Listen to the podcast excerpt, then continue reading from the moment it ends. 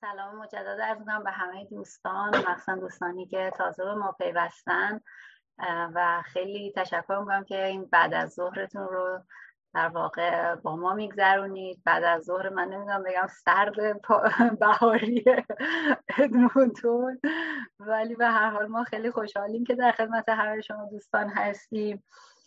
جلسه امروز ما در خدمت خانم ریحانه جوادی هستیم با موضوع بررسی جایگاه زن در قانون اساسی ایران. خانم ریحانه جوادی دانش آموخته کارشناسی و کارشناسی ارشد جامعه شناسی از دانشگاه تهران و کارشناسی ارشد جامعه شناسی و انسانشناسی سیاسی از Central European University هستند و در حال حاضر هم دانشجوی سال دوم دکترای جامعه شناسی در دانشگاه آلبرتا. حدود پنج سالی هم در ایران پژوهشگر اجتماعی بودم. خانم جوادی در خدمت شما هستیم. بفرمایید. مرسی متشکر سلام مجدد و روز خوش. من ابتدا با احترام و با شرمساری به رسمیت می‌شناسم که در زمین های اجرادی بومیان کانادا سکونت دارم و مشغول تحصیل هستم در 36 و پیش از اینکه وارد صحبت ها بحثم بشم لازم می‌دونم که دو نکته رو اشاره بکنم بهش. یکی اینکه چیزی که من امروز در موردش اینجا صحبت می‌کنم یک بخش مختصری از یک پژوهش نسبتا برای من بزرگ در حال انجامه. من فعلا نادانسته ها و پرسش های فراوانی دارم که حقیقتا تضمینی هم نداره که در پایان پژوهشم به همه پرسش هم جواب بدم و نادانسته هم برطرف بشه. ولی لازم نیست این نکته تاکید کنم. نکته دوم این که به فراخور جلسه و مخاطبان من تصمیمم این بوده که امروز بیش از اون که بر جنبه های نظری کار تکه کنم کمی در مورد داده ها و یافته هام صحبت بکنم اینجا. یک ساختار کلی صحبتم رو هم میگم و بعد وارد بحثم میشم. من مذاکرات مجلس و استدلالات اعضای مجلس خبرگان قانون اساسی رو بررسی می‌کنم. مشخصا روی دو تا اصلی که در مورد زنان هستن و به زنان اختصاص دارن تمرکز می‌کنم یعنی اصل 20 و اصل 21 قانون اساسی. و بازتاب و ترجمه مذاکرات در خصوص این دو اصل رو در روزنامه ها برای افکار عمومی می‌بینم. هدفم از این کار اینه که جنسیت و رابطه اون با قانون اساسی رو بررسی کنم و در واقع فرایند مشروعیت بخشی و موجه سازی تأسیس یک ساختار حقوق غذایی که به شدت مبتنی بر ترد جنسیتی زنان پس از انقلاب 57 هست رو بررسی کنم.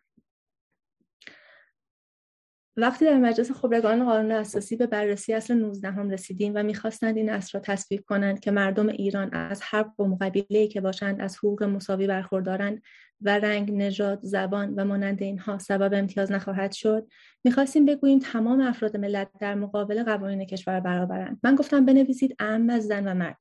مگر قبول می‌کردند؟ چند نفر بودند که با من موافق بودند؟ زمانی که از مجلس بیرون آمدم دور همه چیز را خط کشیدم. شما نمی‌دانید در مجلس چه خبر بود.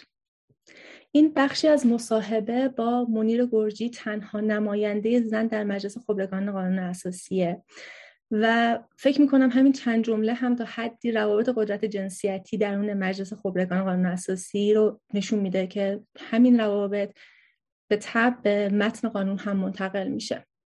ولی برخلاف چیزی که منیر گرجی میگه نص قانون اساسی مذاکرات مجلس خبرگان قانون اساسی که مکتوب و مستند شدن خوشبختانه و نحوه باستاب مذاکرات و اصلهای قانون اساسی در روزنامه ها برای عموم تا حد زیادی به ما میگه که در مجلس چه خبر بود. من در اینجا به دنبال بررسی فرایند ساخت و خلق قانون اساسی و ارزیابی نص قانون اساسی برای فهم دلالت های قانون برای مناسبات جنسیتی برابری جنسیتی هم و همراه با بسیاری از نظریه پردازان اجتماعی که متمرکز هستن بر حقوق معتقدم که تبیین سلب حقوق و تهدید حقوق و سرکوب زنان صرفا یک کنش تئوریک نیست یک تلاش نظری و ایدئولوژیک نیست بلکه نیازمند بررسی انزمامی و تاریخی موقعیت های مشخصه و اون آنهایی که ایدئولوژی و حیات مادی با همدیگه تلاقی پیدا می‌کنن. در نتیجه برای رویدادهای تاریخی خلق قانون اساسی در جمهوری اسلامی ایران پس از انقلاب 57 متمرکز میشم من برای فهم متن قانون و مذاکرات مجلس خبرگان قانون اساسی از دو نظریه مشخصا استفاده می کنم نظریه میدان حقوق غذایی بوردیو و نظریه چانه زنی پدرسالارانه دنیس کاندیوتی. بوردیو مشخصا در نظریه میدانش در تلاشه که از دوگانه ای که ما داریم بین عملیات و ساختار فراتر بره و یک فهم متفاوتی از روابط قدرت و در هم تنیدگی کنشگران و ساختار در حوزه های مختلف دانش، سیاست، اقتصاد و حوزه غذایی به دست بده. میدان اساسا برای بوردیو یه عرصه اجتماعی و شبکه‌ای از روابط عینی با نظم درونی پویاست که محل منازعه افراد و گروه هاست. افراد بر اساس یک توافق جاری عملی درباره ماهیت کنشهاشون در این میدان ها فعالیت می‌کنن و بر اساس ساخت عمومی تر فضای اجتماعی نسبتا مواضع قابل پیش بینی در میدان می‌گیرن چون که کنش هاشون اساسا بر اساس یک مجموعه عادتواره و سرمایه های مختلف اقتصادی اجتماعی فرهنگی و نمادین در واقع تعیین میشه.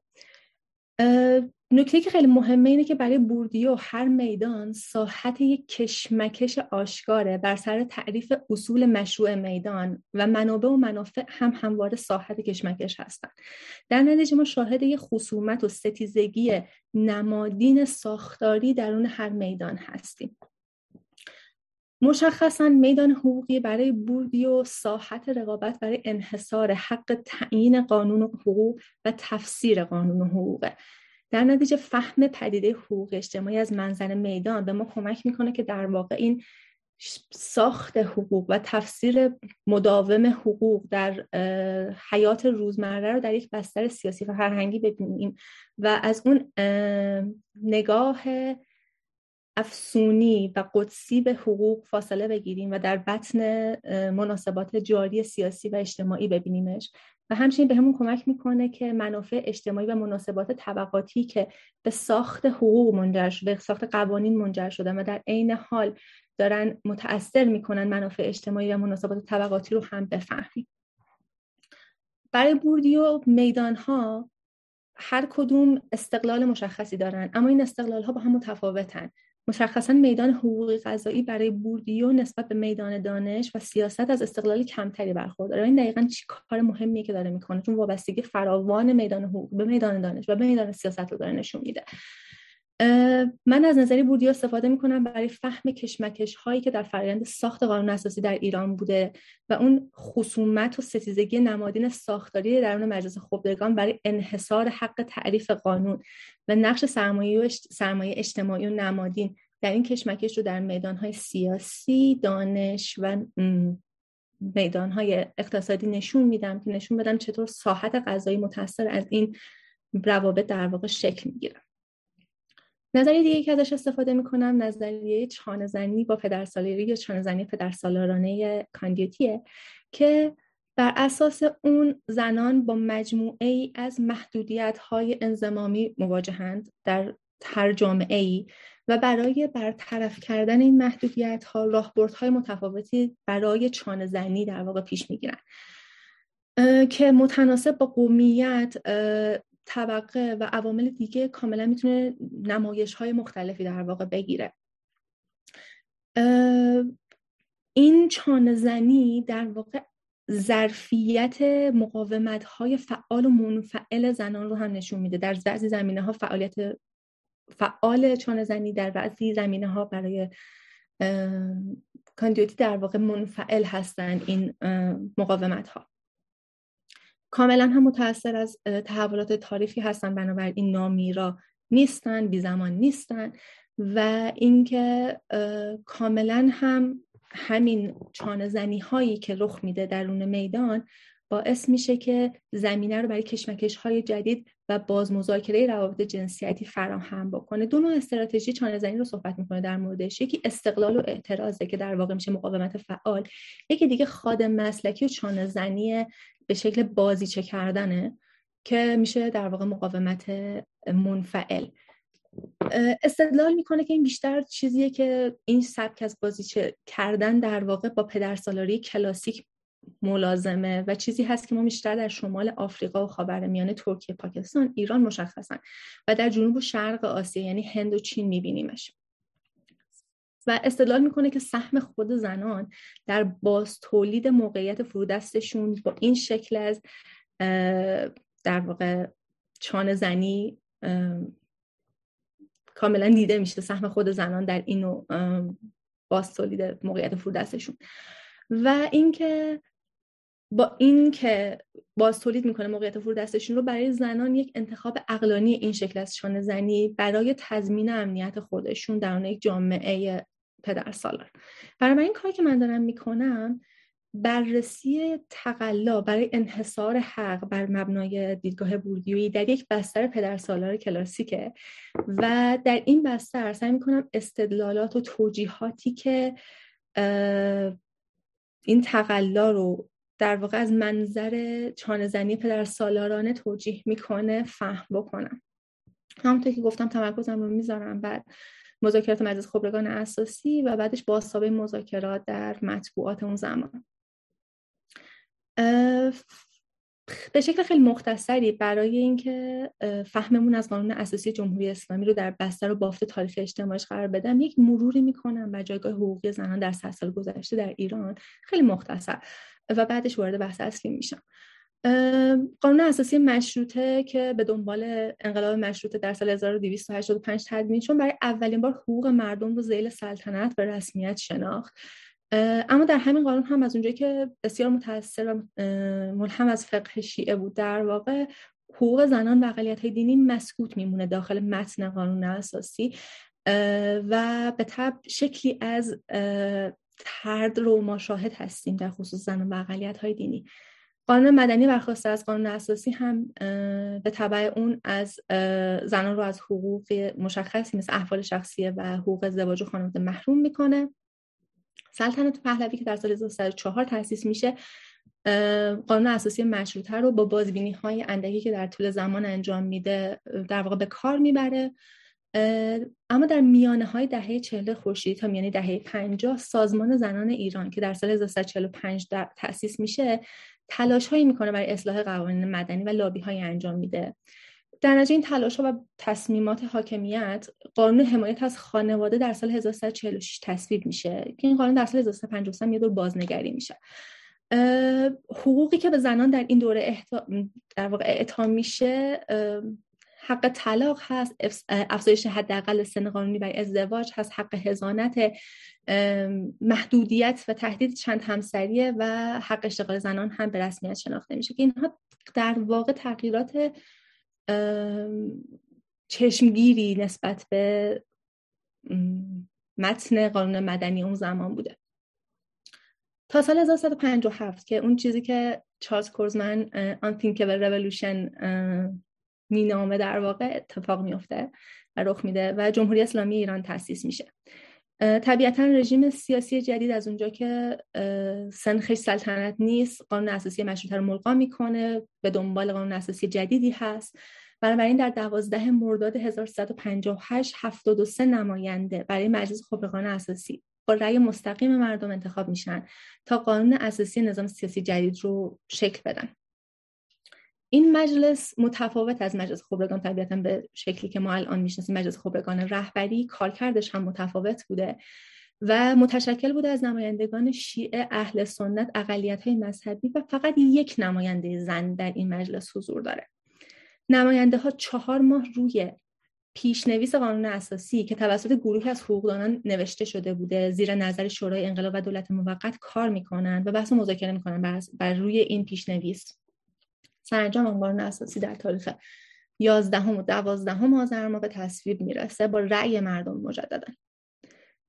مقدمه قانون اساسی اساسا یک بخش مجزا در مورد زنان داره و به ستایش زنان می‌پردازه. نقششون رو در انقلاب اسلامی به رسمیت می‌شناسه و تاکید می‌کنه که نگاه رژیم گذشته به زنان شی بوده و ما از این نگاه فاصله می‌گیریم. به شدت زن رو در بطن خانواده قرار میده در, در مقدمه قانون اساسی.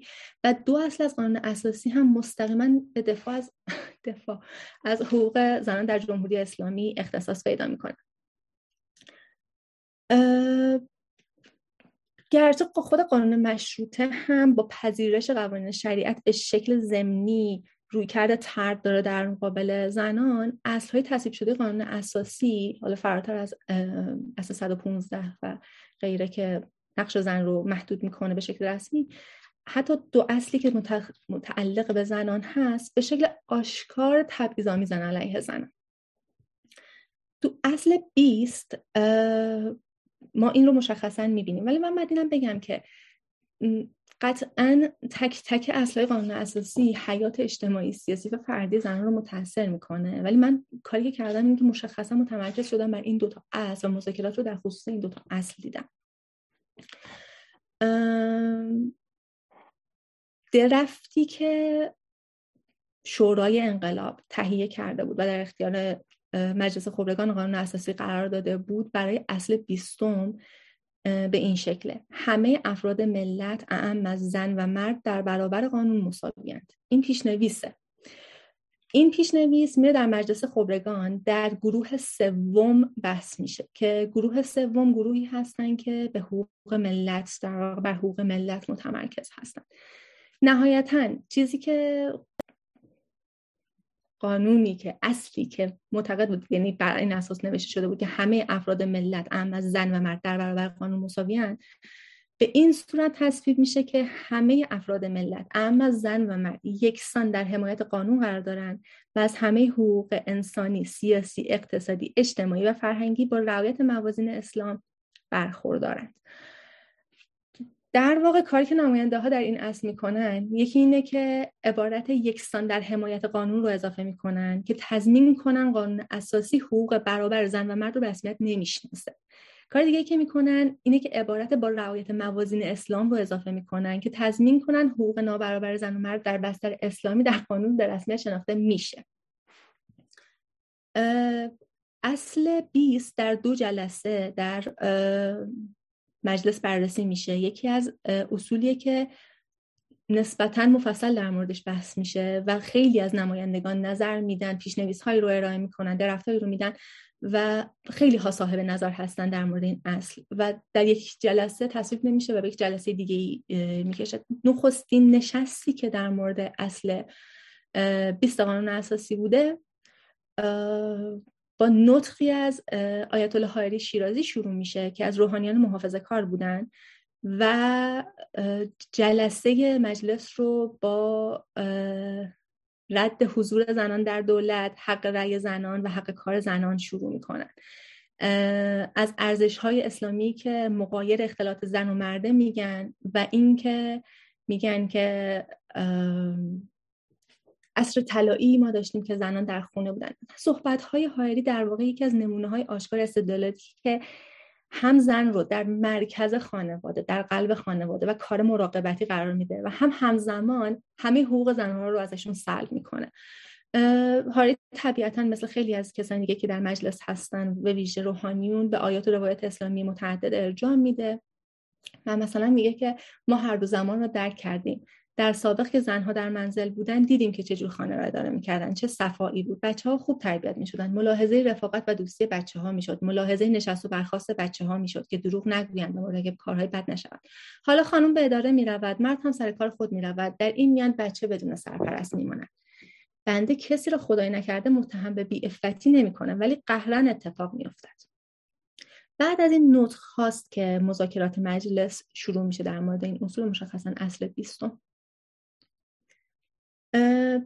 پیشنویسی که گروه سوم بر اساس پیشنویس شورای انقلاب ارائه کرده بود پیشنویس شورای انقلاب مجددا یادآوری می‌کنم این بود که همه افراد ملت اهم از زن و مرد در برابر قانون مساویان پیشنویسی گروه سوم یعنی گروه حقوق ملت آماده می‌کنه که منیر گرجی تنها زن نماینده مجلس هم تو این گروه این هست که همه افراد ملت اهم از زن و مرد به طور مساوی در حمایت قانون قرار گرفته و از حقوق کامل سیاسی، اقتصادی، اداری، مدنی، اجتماعی و فرهنگی طبق مقررات شرع که متناسب با استعدادها و زمینه های طبیعی و عاطفی و روحی هر کدام است برخوردارند. تغییر شگرفی نسبت به قانون قبلی و آشکارا حقوق زنان رو نادیده می‌گیره. بر تفاوت زن و مرد در واقع در نص قانون اذعان می‌کنه و قوانین اسلامی رو هم و حقوق زنان رو هم مقید می‌کنه به قوانین اسلامی.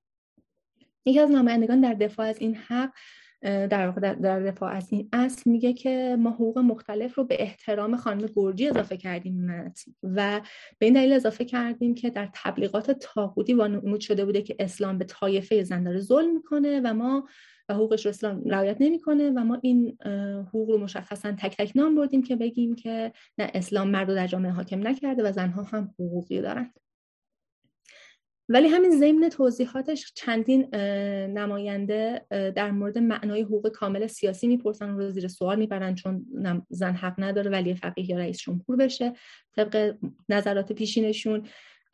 و نماینده توضیح میده که ما منظورمون از حقوق سیاسی اینه که حق دارن انتخاب کنن و انتخاب بشن. از حق زن بر مالکیت خصوصی و حقوق اجرایی و مانند اونها هم دفاع می‌کنه. اما گروه این نماینده ها اینجا هستن که بحث می‌کنن که این قوانین در واقع ابهام دارن و این اصل در واقع ابهام داره و باعث ممکنه که باعث این برداشت بشه که قانون داره میگه که زنان و مردان برابرن.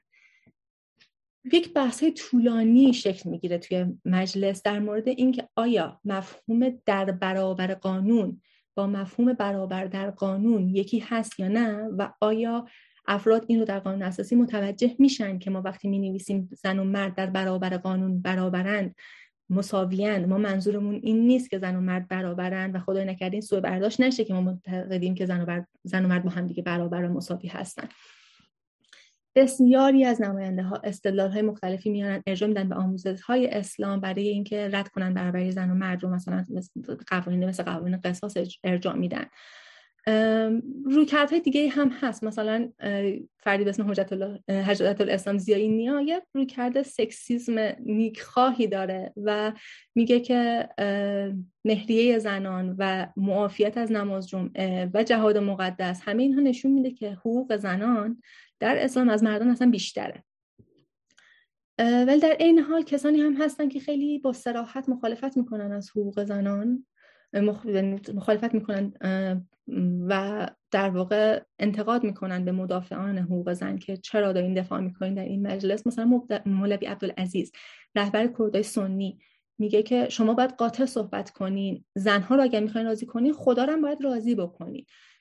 و باید در چارچوب اسلام صحبت کنین و لنگ لنگان رو با احتیاط نمیشه که راه رفت در این زمینه. یا نماینده دیگه کاملا استدلال می‌کنه که قانون اساسی باید منصف باشه نباید برابر باشه. زن و مرد با هم نابرابرن اما ما باید انصاف رو در حق جفتشون رعایت کنیم.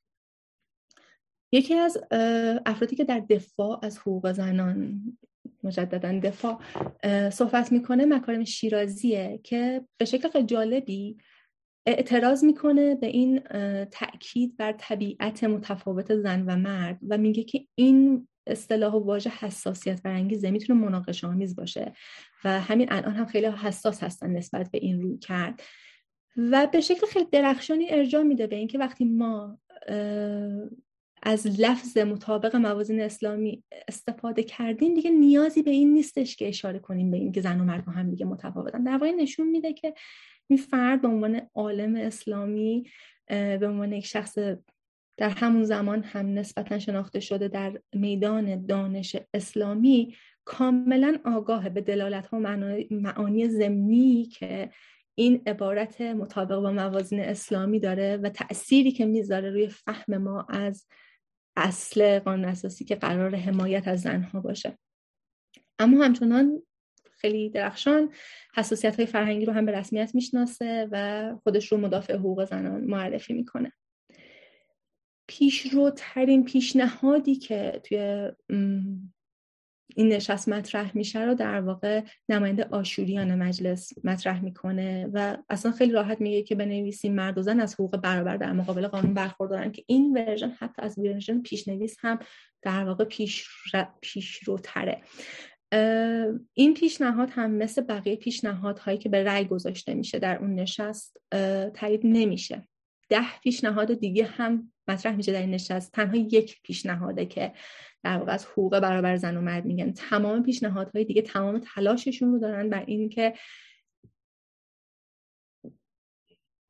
متن قانون اساسی رو به شکلی متن این اصل رو به شکلی بازنویسی بکنن که به این صورت تعبیر نشه که قانون اساسی برابری حق حقوق زن و مرد رو در واقع به رسمیت می‌شناسه. اصل بیستم رأی نمیاره در اون نشست. بار دیگه ارجاع میشه به گروه سوم که بازبینی بکنن چند جلسه بعد در نشست 27 مجددا بر, بر روی این اصل صحبت می‌کنن. این بار گروه سوم نسخه که ارائه میده اینه که همه افراد اهم از زن و مرد یکسان در حمایت قانون قرار دارند و از همه حقوق انسانی سیاسی اقتصادی اجتماعی و فرهنگی برخوردارند. این بار هر نوع ارجایی به قوانین اسلامی موازین اسلامی اینها از حذف میشه. از این پیشنویس. ولی خب یکی از نمایندگان در طول مذاکرات میگه که بهتره که این موازین اسلامی رو هم اضافه کنیم. منیر گرجی تن نماینده زن بدون به رسم شناختن تاثیر اضافه کردن این عبارت خیلی راحت میگه که ما در گروه سوم دو ساعت در مورد این از صحبت کردیم. یه بنابراین یه طبق موازین اسلامی به این اضافه کنیم و دیگه تصویب بشه این اصل.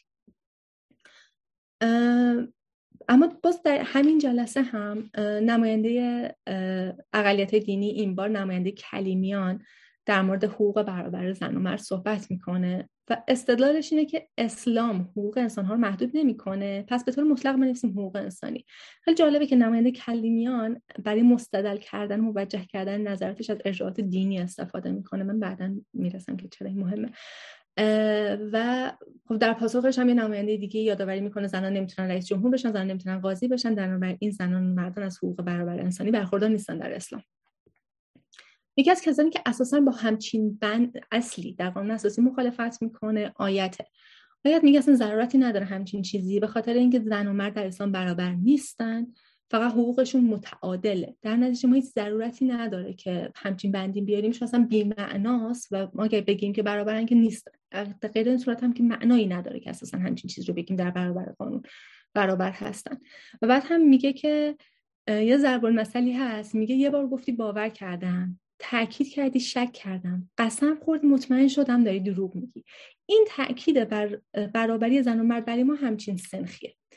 ولی خب یکی از به نظر من دقیق ترین انتقادات علیه این اصله و طرف کسی هم مطرح میشه که اساسا با حقوق زنان مخالفه و به رسمیت هم نمی‌شناسه برابری حقوق زن و مرد رو.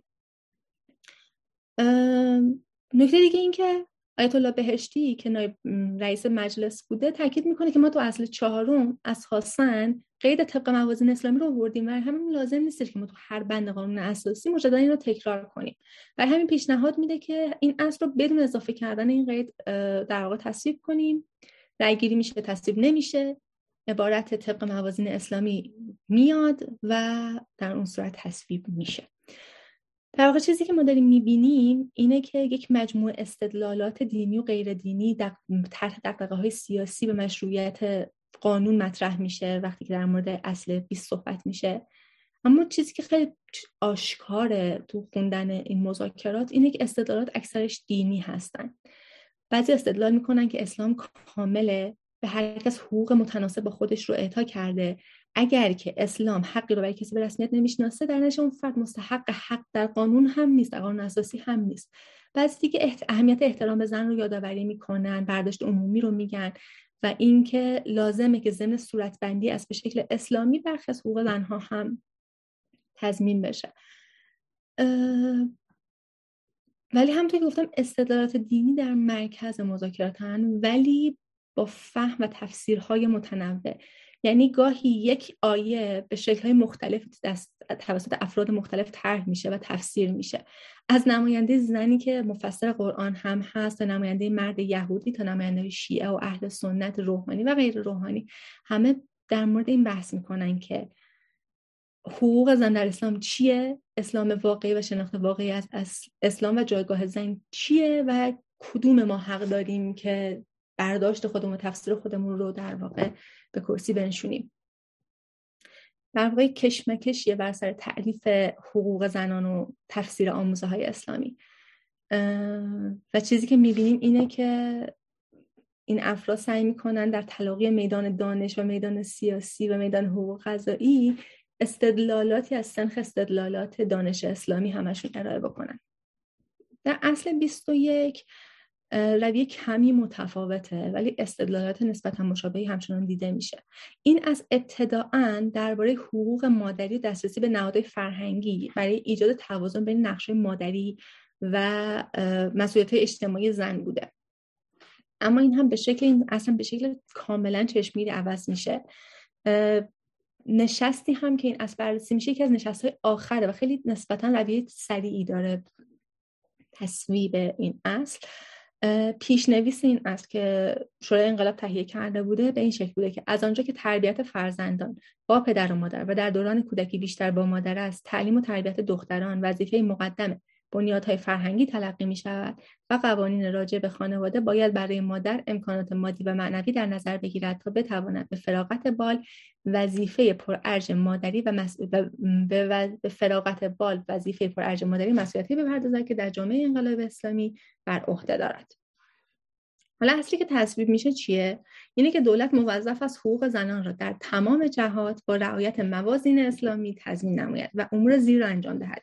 ایجاد زمینه های مساعد برای رشد شخصیت زن و احیای حقوق مادی و معنوی او حمایت مادران بالخصوص در دوران بارداری و حضانت فرزند و حمایت از کودکان بی سرپرست ایجاد دادگاه صالح برای حفظ کیان و بقای خانواده.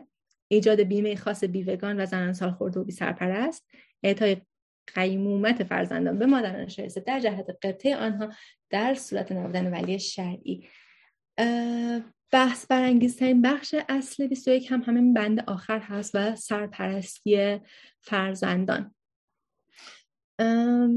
همونطور که گفتم یادداشت مادران شایسته. بسیاری از بحثا در مورد این هست که خب اگر که فردی شایسته تر از مادر بود چی و آیا ما باید به قیمان دیگه بسپریم بچه رو یا نه؟ مثلا یکی از روحانیون مخالف حق زنان بر سرپرستی فرزندانشون میگه که این مفهوم مفهوم وسیعیه معلوم نیست چیه و اصلا این که شما همچین چیزی رو آوردین یه پروپاگانداست که بگین که طرفدار حقوق زنان هستیم و نباید به این شکل بیاد. مثلا مکارم شیرازی در جوابش میگه که روزنامه ها فقط خانم گرجی رو به عنوان مدافع حقوق زنان دارن معرفی می‌کنن. در صورتی که ما هم داریم از حقوق زنان دفاع می‌کنیم و من مثلا از همین اصل دفاع می‌کنم که بگم ما هم حد اکثر دفاع رو داریم می‌کنیم از حقوق زنان نماینده و کسانی که به ما رأی دادن فقط مردان نبودن و زنها هم بودن. و این اصلا اصلا جنبه شعاری نداره. یه واقعیتی رو داریم بیان می‌کنیم. هر وقت یه واقعیتی بیان بشه ممکنه که جنبه شعاری هم بگیره. خود مولینده گرجی هم در مورد این خیلی به شکل مفصلی صحبت می‌کنه. و خیلی متناقض حرفهاش یک مجموعی از استدلالات متفاوت میاره. طبیعتا استدلالات دینی بخش پررنگش هستن ولی در عین حال مشروعیت ذاتی قانون اساسی و برابری جنسیتی رو هم میاره. ولی به شکل جالبی یه جاهایی اصلا در واقع هم از حقوق انسانی زن صحبت می‌کنه و هم حقوق زن رو انگار که می‌خواد کتمان کنه یا اینکه اهمیتش رو کمرنگ کنه یا به شکلی ارجاع بده به بخش های دیگه. مثلا میگه که اصلا بحث از حقوق زن نیست بحث از حقوق انسانه. حقوق انسانی زن مطرحه. ما نمی‌خوایم زن و مرد رو جدا کنیم. زن و مرد یک واحد انسانی هستن. ولی خب همونطور که گفتم خیلی از ارجاعاتش اصلا ارجاعات دینی مثال های, مثال های از شخصیت های مذهبی زن در طول تاریخ میاره. و در عین حال ظلم تاریخی زنها رو هم یادآور میشه. به مواضع آیت خمینی در مورد زنها هم طبیعتا ارجاع میده که به نماینده اطمینان بده که چیزهایی که میگه مطابق اسلام هستش در واقع. ولی نکته اینه که همزمان هم به رسمیت می‌شناسه که زنان مثلا نمی‌تونن رئیس جمهور بشن. مثلا سر این بحث داره بعدا هم مخالفت می‌کنه باهاش اینکه نمی‌تونن ولی فقیه بشن قاضی شدنشون مسئله داره. البته سر ریاست جمهوری یک مقدار بعدم توی اصلی من بررسیش نمی‌کنم ولی مخالفت می‌کنه در اون هم و در واقع مخالفت می‌کنه با شناخته شدن رجل به عنوان مرد. ولی مشخصا در مورد سرپرستی که صحبت می‌کنه میگه که ما داریم میگیم مادر شایسته یعنی مادری که شایسته است و لیاقت داره فرز... سرپرستی فرزندش رو بر عهده بگیره. یکی از برادران گفتن شایسته تر من سوال می‌کنم اگر بچه پدر داشت مرد دیگه شایسته تر از این پدر بود آیا سرپرستی فرزندش رو به اون می‌دادید؟ پس در اینجا هم مادر شایسته شایسته مادر شایسته ارجحیت اولویت داره که بچه رو به سرپرستی بگیره. مجددا میگم یک ترکیبی از استدلال هایی هست که بر مشروعیت ذاتی قانون اساسی و اهمیت برابری جنسیتی تاکید می‌کنه و در این حال استدلالات دینی ارجاع میده به اینکه نیاز داریم ما یک بازبینی هایی بکنیم در قوانینمون در خصوص زنها و تاکید می‌کنه که ما مرجع این اصلاحات هم لازم نیستش که کتب خارجی باشه. کتاب هایی که همین بزرگان ما در همین مجلس خبرگان در نقش علمای دینی نوشتن هم می‌تونه منبع ما باشه برای تجدید نظر در قوانین. در واقع چیزی که می‌بینیم اینه که گرجی مثل خیلی از نماینده های دیگه در میدان دانش اسلامی در واقع داره نقش بازی می‌کنه. و این نکته اینه که جایگاه فرودست مضاعفی داره. چون هم به عنوان زن مفسر قرآن یک جایگاه برابر با مردان مذهبی که القاب حجت الاسلام آیت الله رو می‌کشن در واقع نداره. و هم اینکه زنی است در یک زمینه و بستر پدر سالار. بنابراین هر چقدر هم که از آیات قرآنی با راهبرد چانه زنی پدر سالارانه همراه با بازیشه کردن و استفاده ابزاری استفاده می‌کنه این کارش راهبردی نیست کار کردی نیست. و این استفاده ابزاریش از قرآن همون اثری رو نداره که وقتی یک روحانی مرد محافظ کار از قرآن استفاده می‌کنه. چون که در واقع همونطور که اشاره کردم اون سرمایه اجتماعی و فرهنگی و به طبعش سرمایه نمادین لازم رو نداره که غلبه کنه فهم و تفسیرش در میدان دانش اسلامی.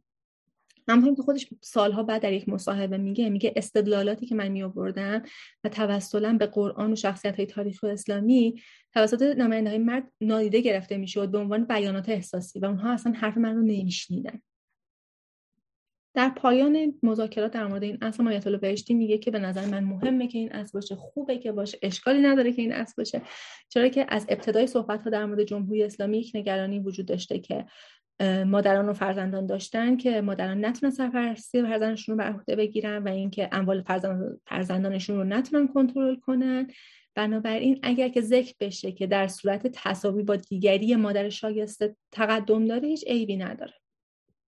در کاری که می‌کنن در این اصل اینه که یک واژه مبهمی به اسم شایسته رو میارن وسط بدون اینکه مشخص کنن منظور چیه و با این قید صرفا حقوق زنها رو محدود می‌کنن و نمیگن که از چشم قانون گذار چه کسی در واقع سزاوار مادری است و چرا همچنین قید مشخصی در مورد پدرها به کار نمیره.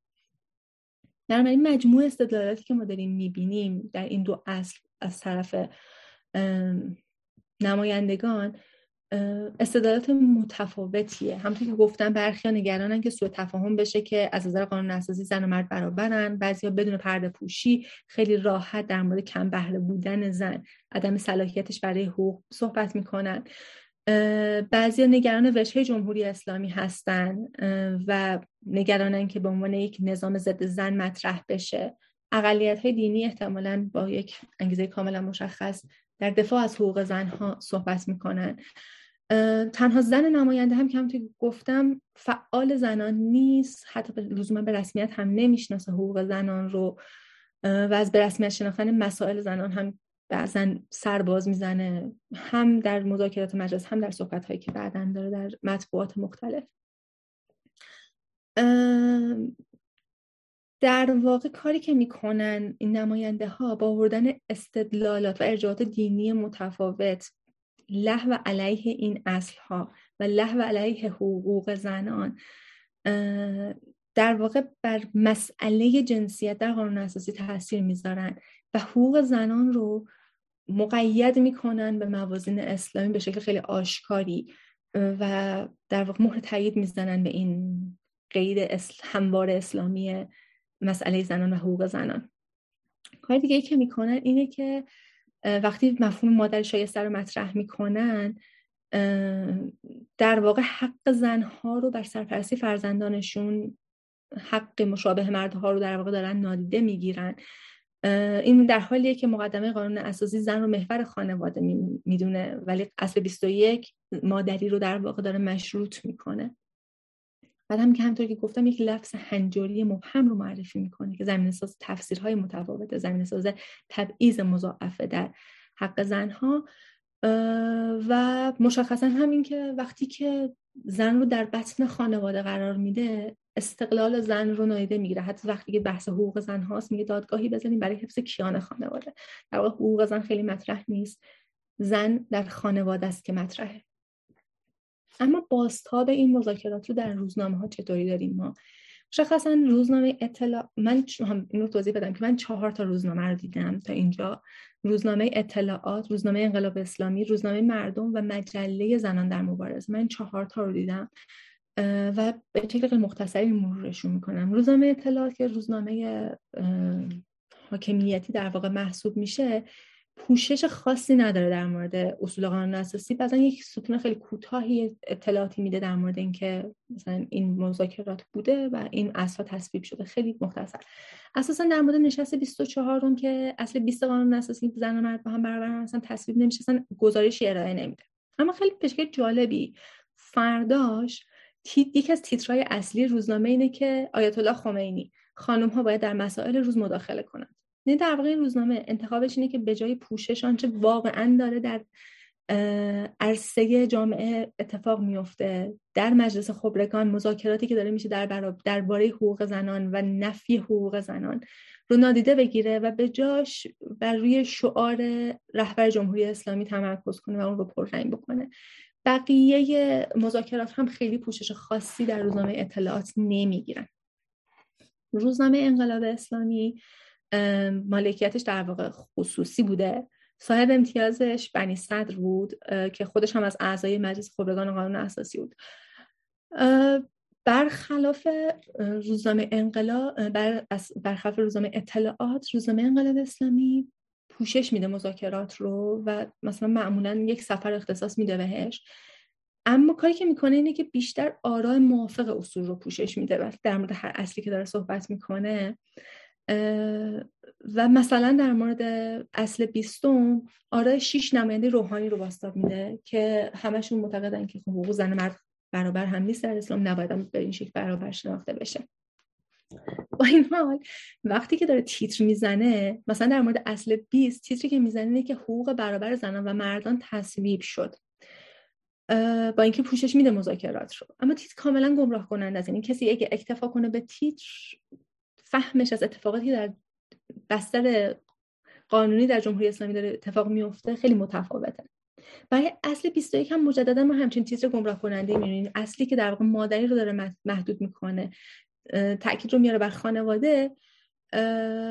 تیترش در روزنامه انقلاب اسلامی این هست که دولت موظف به تضمین حقوق زنان در تمام جهات می باشد هیچ نقد و تحلیلی هم در مورد مذاکرات و بندهای و اصلهای قانون اساسی در واقع در این روزنامه هم نمی‌بینیم. به این شکل صرفا پوشش اخباره.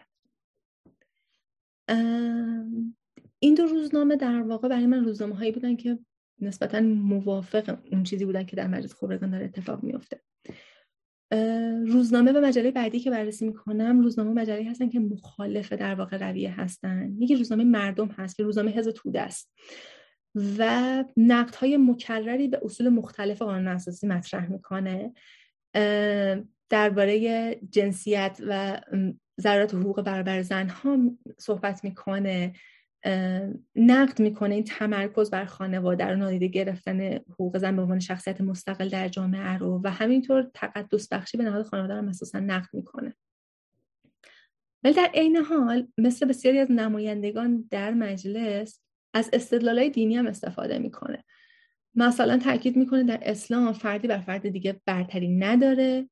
حقوق زن در صدر اسلام رو یادآوری می‌کنه. بحث می‌کنه در مورد اینکه چطور اسلام وقتی که ظهور کرد در واقع یک نیرو و یک دین انقلابی بود و حقوق زنها رو به رسمیت شناخت حقوقی که پیش از اسلام در شبه جزیره عرب در واقع به رسمیت شناخته نمی‌شد. همینطور ارجاعات مختلف میده به بیانات رهبر وقت جمهوری اسلامی در مورد احترام به حقوق زنان و احترام به زنان.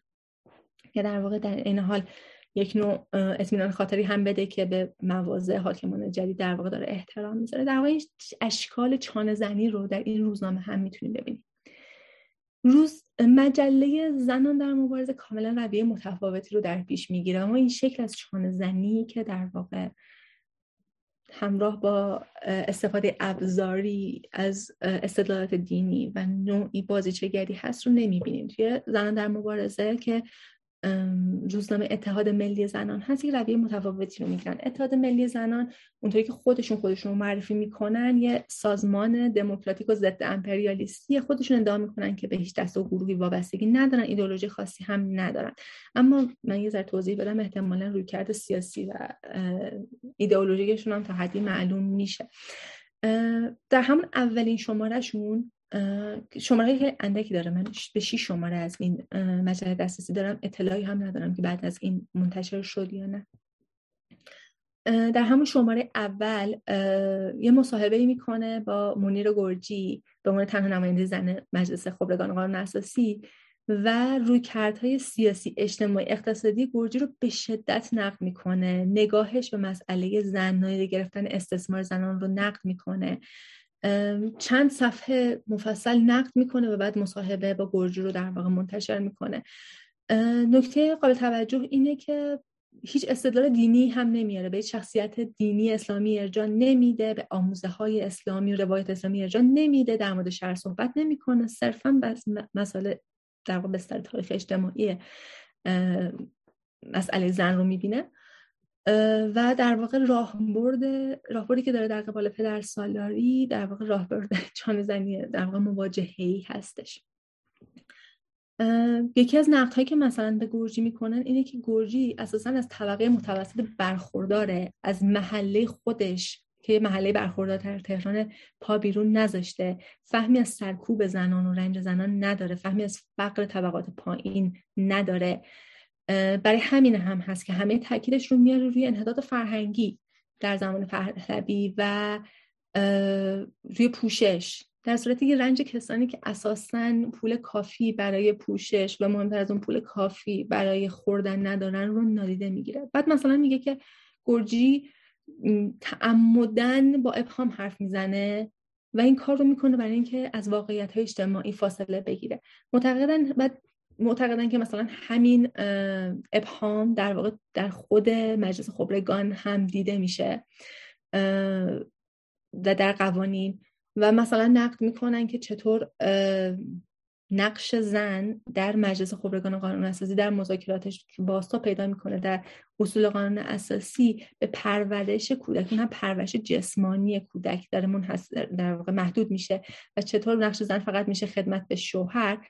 و در این حال معتقدن که نمایندگان این رو حواسشون هست که با همون ابهام بگن و صریح نگن چرا که وقتی صراحت داشته باشن در این بیان احتمالا واکنش های از سوی زنان هست و زنان مقابله می‌کنن با این تفاسیر بنابراین چیزی که من در این مذاکرات و در بازتابش در روزنامه ها دارم می‌بینم برای من در واقع چهار رهیافته یکی اینکه همونطور که بارها و بارها گفتم توسل به استدلالات دینی. استدلالات متفاوتن در مورد موقعیت متفاوت زن و مرد عدالت انصاف مشروعیت برابری انگیزه سیاسی همه اینها مطرح میشه. ولی چیزی خیلی پررنگ ارجاعات دینی و استدلالات دینی هستن. حتی از سوی کسانی که لزوما باور هم ندارن به اون عقاید مثل اقلیت های دینی.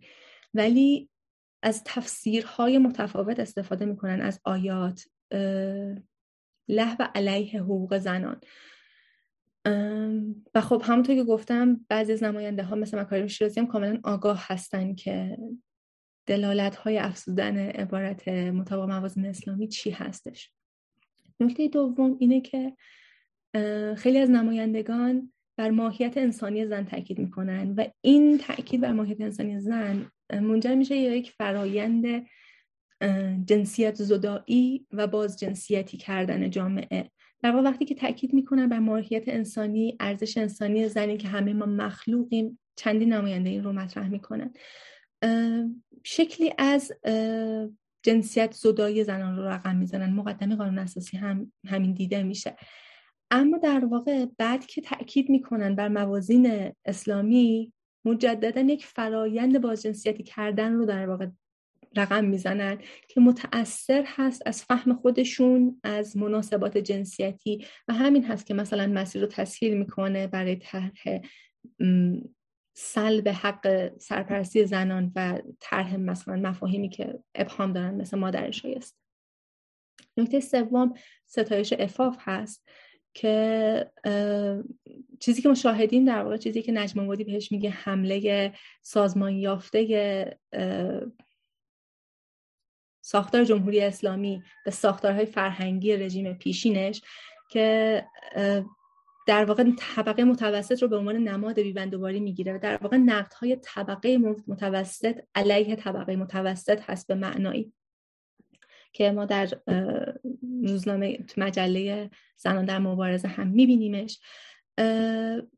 این فهم بیبندوباری افاف که در صحبت های هایری هم در نطق اولش هست در واقع در تعیین حقوق زنان و ساخت قانون اساسی به شدت نقش داره. در فهم نقش زن در جامعه گذاشتنش در بطن جامعه و ارزش شایستگی تعریف ارزش شایستگی زن هم کاملا تاثیر داره. کارکردش هم تبعیض بیشتر علیه زنان هست. و نکته آخرش هم این که به شکل آشکار از همون ابتدا گفتم به شدت زن تهدید میشه به خانواده. و در واقع از کنترل خانواده همراه با ایدئولوژی دولتی استفاده میشه که مشخصا پیوند داره با پدرسالاری برای اینکه عملیت زنان و حقوقشون محدود بشه علا رقم اینکه مثلا مقدمه قانون اساسی نقد می‌کنه این شی انگاری زنان در دوره رژیم پهلوی رو. ولی خب چیزی که می‌بینیم در جمهوری اسلامی اینه که روی کردشون اساسا مسئله جنسیتی برابری جنسیتی نیست تکمیلگری جنسیتی زنها هست. بنابراین دو استراتژی که در ابتدا صحبت کردم هر دو دیده میشه. هم مثلا در زنان در مبارزه که در واقع چون زنی مواجهه و اعتراضی و هم چیزی که ما در مذاکرات مجلس به شدت می‌بینیم و بعد در روزنامه های مردم و تا حدی انقلاب اسلامی بازیچه کردن هستش. نکته جالب اینه که مجددا گفتم اینه که تنها زن نماینده عدم برابری مرد و زن در اسلام رو به رسمیت می‌شناسه. اتفاق دیگه ای که میفته اینه که نمایندگان اقلیت های دینی بعضی هاشون استدلالات دینی میارن استدلالات دینی اسلامی میارن برای در واقع این بازیش کردن. اما در این تقلاهاشون برای ارائه تفسیر حقیقی از اسلام کسانی برنده میشن که سرمایه نمادین و اجتماعی دارن یعنی روحانیان و اسلامگرایان محافظه کار. اونها هستن که به عنوان مفسران حقیقی اسلام و قرآن در واقع خودشون رو مطرح می‌کنن. در واقع اتفاقی که میفته اینه که در تقلا برای انحصار حق تفسیر اسلام و تعیین قانون این چانه زنی پدر سالارانه بازیچگر شکست می‌خوره و خود این منجر میشه به تسلط تفاسیر محافظه کار از اسلام و تأسیس قانون اساسی جنسیتی. در واقع نمایندگان مجلس خبرگان قانون اساسی که بازیگران اصلی میدان سیاست و میدان دانش اسلامی هستند و در در حال شکل دادن میدان حقوق سیاسی هستند در واقع در تلاششون برای تعیین برای انحصار در واقع. حق تعیین قانون زنان ایران رو از حقوق خودشون محروم می‌کنن هستم در خدمتتون. خیلی ممنون ریان جان. ما خیلی استفاده کردیم. البته خب خیلی گفتگوی سنگینی بود من به شخص خودم خیلی خیلی جاهایی می‌خواستم بگم سب کنیم همین رو توضیح بدیم. سب کنیم این تیکر رو ما بیشتر متوجه بشیم نه؟ ولی به هر حال خیلی لذت بردیم دستتون درد نکنه. همینطور که حالا دوستان که در جلسات ما هستن خبر دارن ما جلساتمون بعد از اون یک ساعت اولیه که سخنرانی سخنران اصلیمون هستش. ما پنج دقیقه آنتراک داریم و بعدش در خدمت همه دوستان هستیم با پرسش و پاسخ. و من قبل از اینکه حالا همه دوستان به بخش تنفس برن پنج دقیقه تنفس برن مجددا اعلام می‌کنم که بعد از اینکه ما برگردیم قسمت پرسش و پاسخ هم ضبط خواهد شد و هر کدوم از دوستان اگر تمایل خودشون می‌تونن سوالاتشون رو مطرح کنن وگرنه که در اون قسمت chat box هم می‌تونن یادداشت کنن که حالا من یا ریحانه خانم خودشون بخونن و پاسخ بدن. باز هم ممنونم. خیلی تشکر می‌کنم. آقای دکتر مسعود اگر شما نکته ای هستش تا قبل از ما به تنفس بریم بفرمایید. خیلی ممنون. منم تشکر می‌کنم. از سخنران محترم برنامه و از شما همینطور و بله بله بعد از تنفس دیگه بحث خواهیم داشت. حالا منم سوالات خودم اون موقع مطرح می‌کنم. خیلی ممنون. متشکرم. از دوستان. تا اینجا. ان پنج دقیقه دیگه در خدمتتون هست بله پنج دقیقه تنفس ما به پایان رسید. خب خیلی ممنون از همه دوستانی که همچنان با ما هستن توی جلسه. من مجددا ارز می‌کنم که این بخش دوم برنامه ما بخش پرسش و پاسخ هستش و هر کدوم از دوستانی که سوال دارن می‌تونن یا دستشون رو بالا ببرن اون حالت ریاکشنی که اون پایین هستش رو می‌تونن بزن دست رو بالا ببرن که ما ببینیم و یا اینکه در حال تو چت باکس سوالشون رو یادداشت کنن. هر کدوم از اون حالت ها باشه. ما می‌بینیم و انشالله که می‌تونیم در خدمت دوستان باشیم. خب حالا تا شاید خب آقای شعبانی بله اول از همه دستشون بالا بودم بفرمایید آقای شعبانی در خدمت شماست سلامت باشیم ممنونم.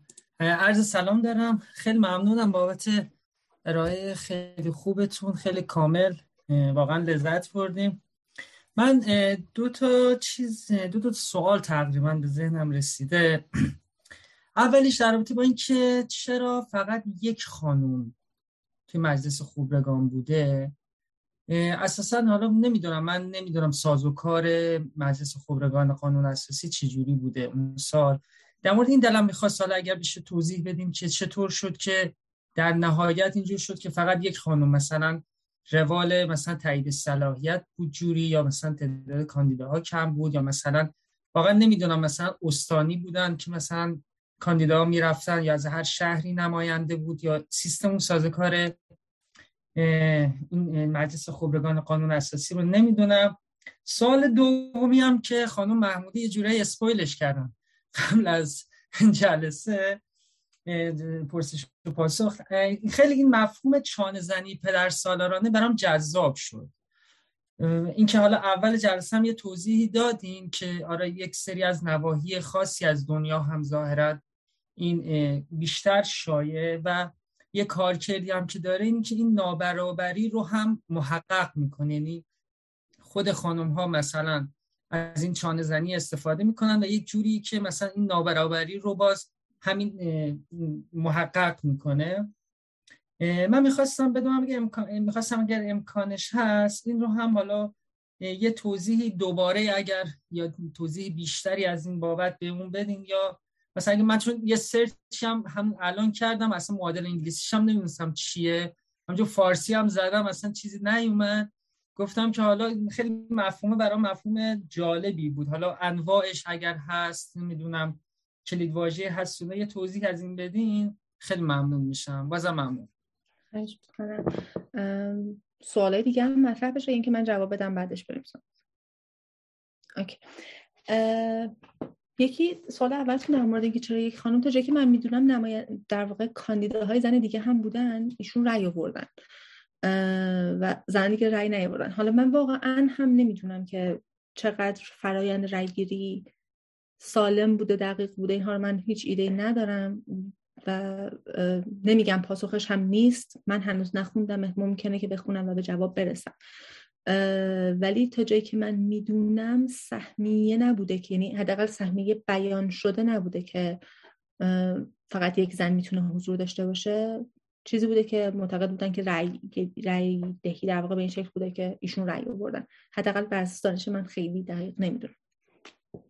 نکته دوم در مورد چانه زنی پدر سالارانه من مقاله ها رو می‌تونم بفرستم اگر که حالا علاقه داشتین در گروه بذارین یا هر چیزی. دو تا مقاله مشخصا داره در مورد این زمینه. در ابتدا نظریه چانه زنی پدر سالانه رو مطرح می‌کنه. ده سال بعدش بازبینی می‌کنه نظریه رو. نقد هایی هم به خودش مطرح می‌کنه. چون در واقع نظریه رو بر مبنای تلفیقی از نظریه اسکات در مورد مقاومت های روزمره. و در واقع آرای کارپورانی ساخته و بعد معتقده که این دوتا رو همزمان نمی‌تونسته به کار ببره و این باعث شده که در واقع یک به یک معنایی هژمونی رو نادیده بگیره در کار.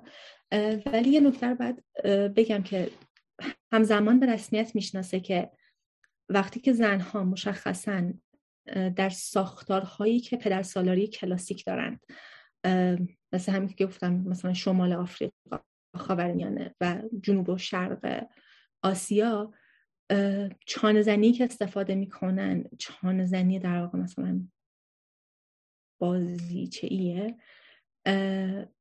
که درسته که خودش هم ممکنه در واقع به خلق و تثبیت نابرابری کمک کنه ولی در عین حال هم به رسمیت می‌شناسه که ممکنه زمینه رو برای باز مذاکره در مورد مناسبات جنسیتی در واقع باز کنه. یعنی باز هم همچنان در واقع کمک می‌کنه که راه های تنفسی برای زنان در این جامعه در, در این جامعه فراهم بشه.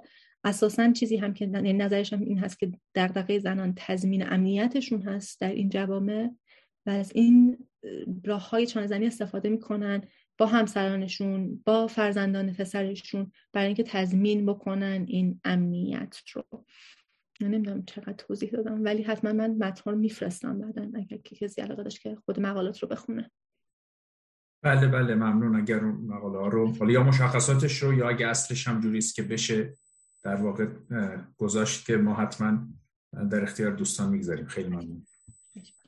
خیلی ممنون. آقای شریفی دستشون رو بالا بودم من فقط قبل از اینکه آقای شریفی سوالشون رو چون یک نکته ای راجع به همین خانم گرجیش می‌خواستم بدونم. یعنی اینکه تخصص ایشون چی بود؟ ایشون مفسر قرآن بودن. مفسر قرآن. بله بله. اصلا مثلا که می‌خواستم ببینم که چجوری ایشون شخصیت شناخته شده ای در اون زمان بودن. چطور بود که حتی کانتی می‌شدن و بالاخره رأی آوردن از چهرهایی بودن که فعال انقلابی بودن و بعد مثلا توی یکی از مصاحبه‌ای که من داشتم ازشون میخوندم این بود که من یه بار دیدم که مثلا کسایی که کاندید شدن نماینده های زنی که کاندید شدن هیچ کدوم باب طبع من نیستن هیچ کدوم مسائل من رو در واقع نمایندگی نمی‌کنن هیچ کدوم دغدغه‌شون اسلام و قرآن و اینها نیست.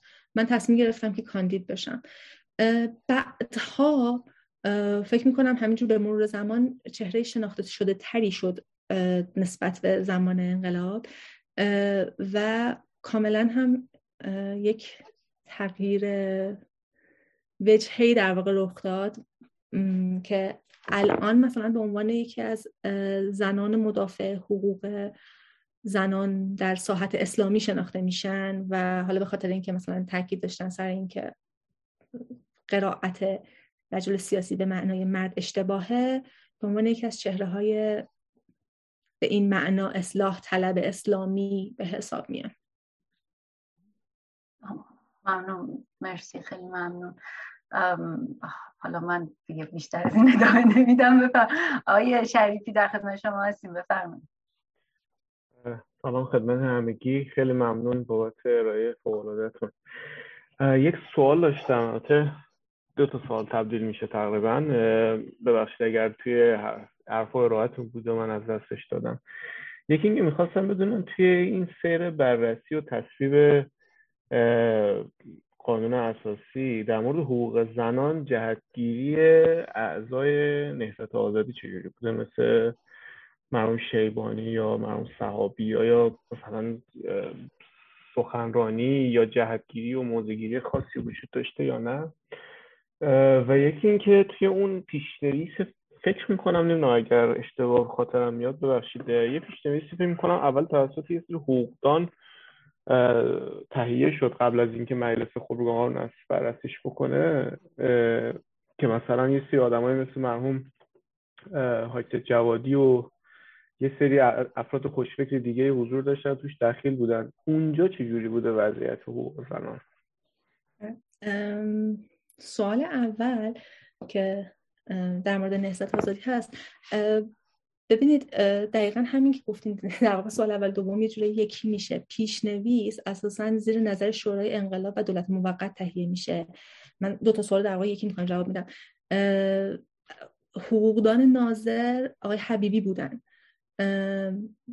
در واقع نظر نسبت آزادی هم نزدیک بوده به متنی که در پیشنویس هست. یعنی متنی که تا جایی که میشه ارجاعات متعدد به اسلام نداره.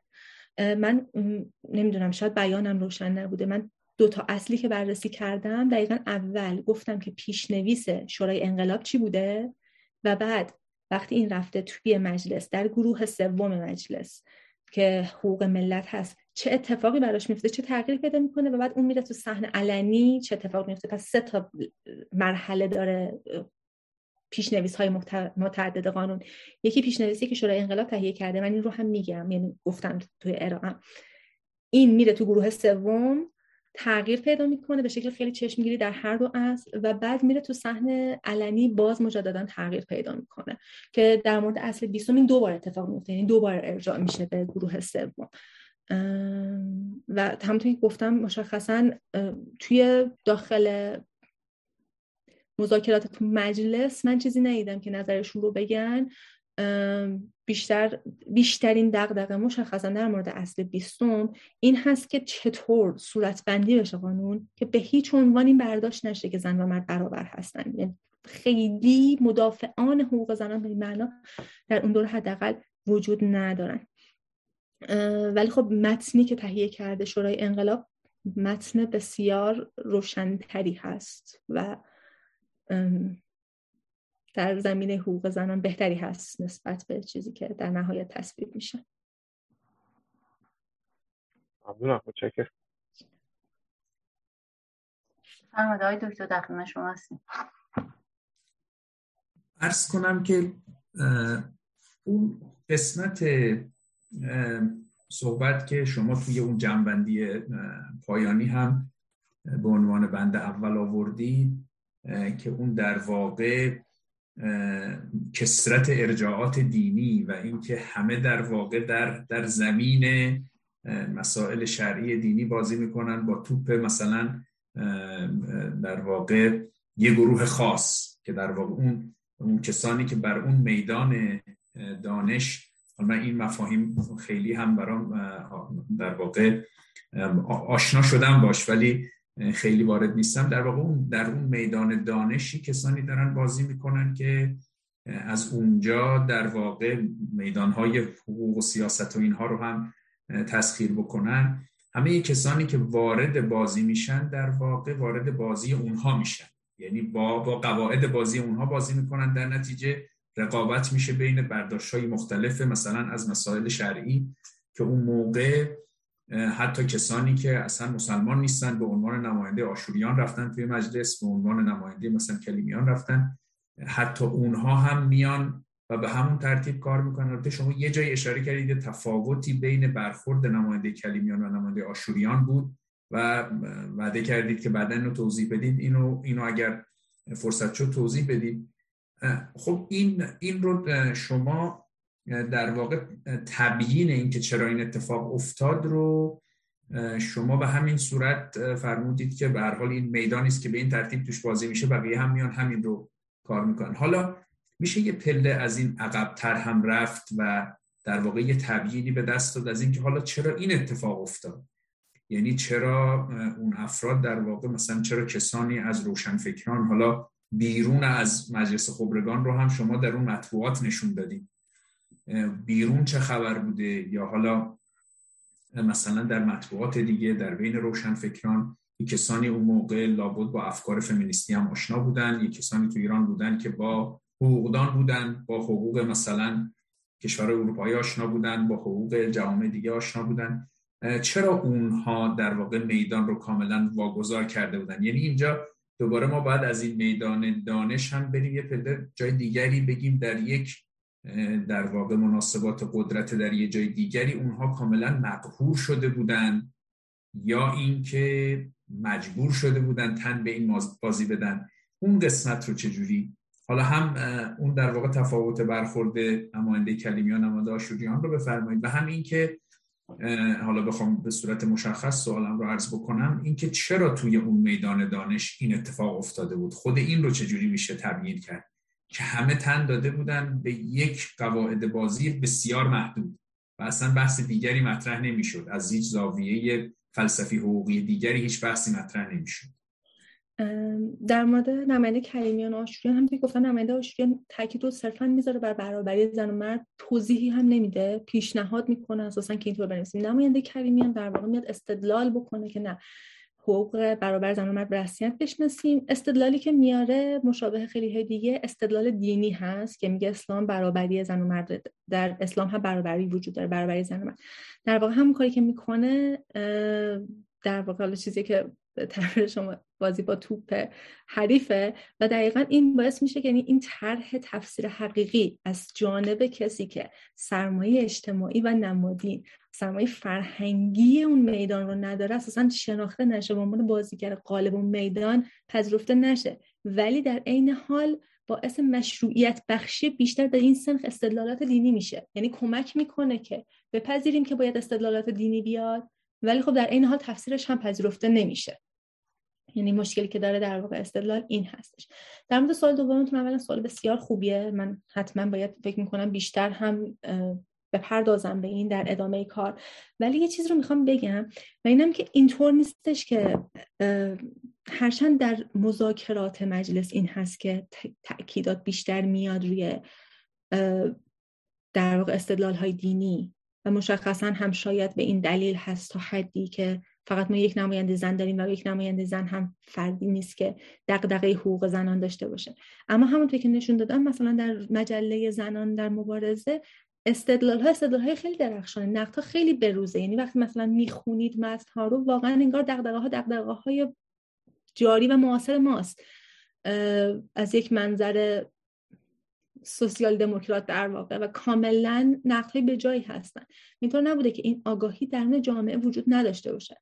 اینکه چرا غلبه با صداهای دینی بوده خب یه مقدارش واقعا متاثر این از این بوده که انقلاب به هر حال عنوان انقلاب اسلامی رو به دنبال خودش داشته. یعنی همزمان هم فکر می‌کنن تا یه حدی حذف ها و های اولیه حتی شروع شده بوده در زمانی که قانون اساسی شروع میشه به نگارش. و بعد به رسمیت بشناسیم که در یک بستری که آدم ها لازم میگم حتی مثلا روزنامه مردم که روزنامه حزب توده است دائم ارجاع میده به مثلا بیانات آیت الله خمینی به آیات قرآن به اسلام صدر اسلام. فکر می‌کنم تا حدی نیاز بوده که برادری خودشون رو اثبات بکنن در اون میدان. در غیر این صورت اساسا ترد می‌شدن. ولی در این حال همینطور نبوده که واقعا تمام کسانی که بازیگران عرصه سیاست در واقع بودن قافل بوده باشن نسبت به حتی طبعات این. چیزی که دقیقا تو انقلاب مشروطه هم می‌بینیم. انقلاب مشروطه هم دقیقا همین استفاده ابزاری از قرآن و یک کلمه و اینها هست و دقیقا همون زمان هم کسانی بودن که هشدار می‌دادن که اساسا مثلا برابری زن و مرد به شناخته نشده. شما نمی‌تونید همچین چیزهایی رو از اسلام نتیجه بگیری و این فقط باعث مثلا ترد میشه. ولی اینکه چرا به مجلس خبرگان راه پیدا نکردن من نمی‌دونم. یعنی ساز و کار رای دهی هم نمی‌دونم که به چه صورت بوده. خب انتخاب ها چطور بوده؟ ولی خب شاید مشابه همینه که چرا مثلا جمهوری اسلامی در دوازدهم فروردین اعلام شد که رأی آورده. اون آره بالا. فکر می‌کنم یعنی همین بستر انقلاب اسلامی فهم از انقلاب 57 به عنوان یک انقلاب اسلامی کاملا متاثر در شکل دهی قانون اساسی به عنوان قانون اساسی اسلامی و اینکه بازیگران احساس کنن که نیازه که استدلال های در واقع اسلامی رو مطرح کنن. یعنی به یه ترتیبی نمیشه گفت که میدان سیاست مقدمه بر میدان دانش و میدان دانش مقدمه بر میدان سیاست. یعنی اینها در واقع یه اندرکنش های روابطی که دارن در واقع عموم خصوص من وجهه. یعنی این میدان ها هم از همدیگه متاثر میشن هم در عین حال اینطور نیستش که کاملا بر همدیگه تفوق داشته باشن. حالا میدان دانش و میدان سیاست که مشخصا دو میدانی که ما الان در موردش صحبت می‌کنیم مخصوصا هر کدوم یه تا حد زیادی استقلال نسبی دارن ولی هر دو همونطور که نشون دادن به شدت میدان قضای حقوقی رو متاثر می‌کنن با روابطشون.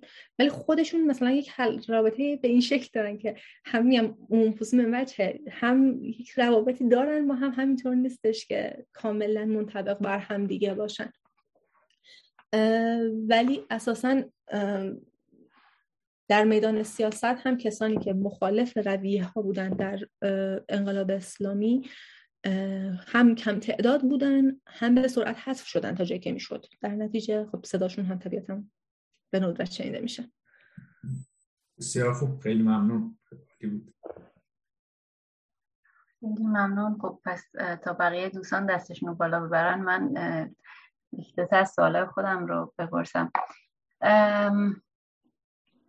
یه قسمت شما گفتید که اقلیت های دینی در دفاع از حقوق زنان ما انگیزه های خودشون داشتن. من نفهمیدم واقعیتش این انگیزه چه انگیزه بود. یعنی یعنی برداشتم یه لحظه این بود که حالا میگم ببینم شما درست من متوجه که شاید اونا می‌خواستن به نحوی زنان رو وارد این چیز حق و حقوق بکنن که بلکه خودشون هم بتونن در کنار این حق و حقوق داشته باشن.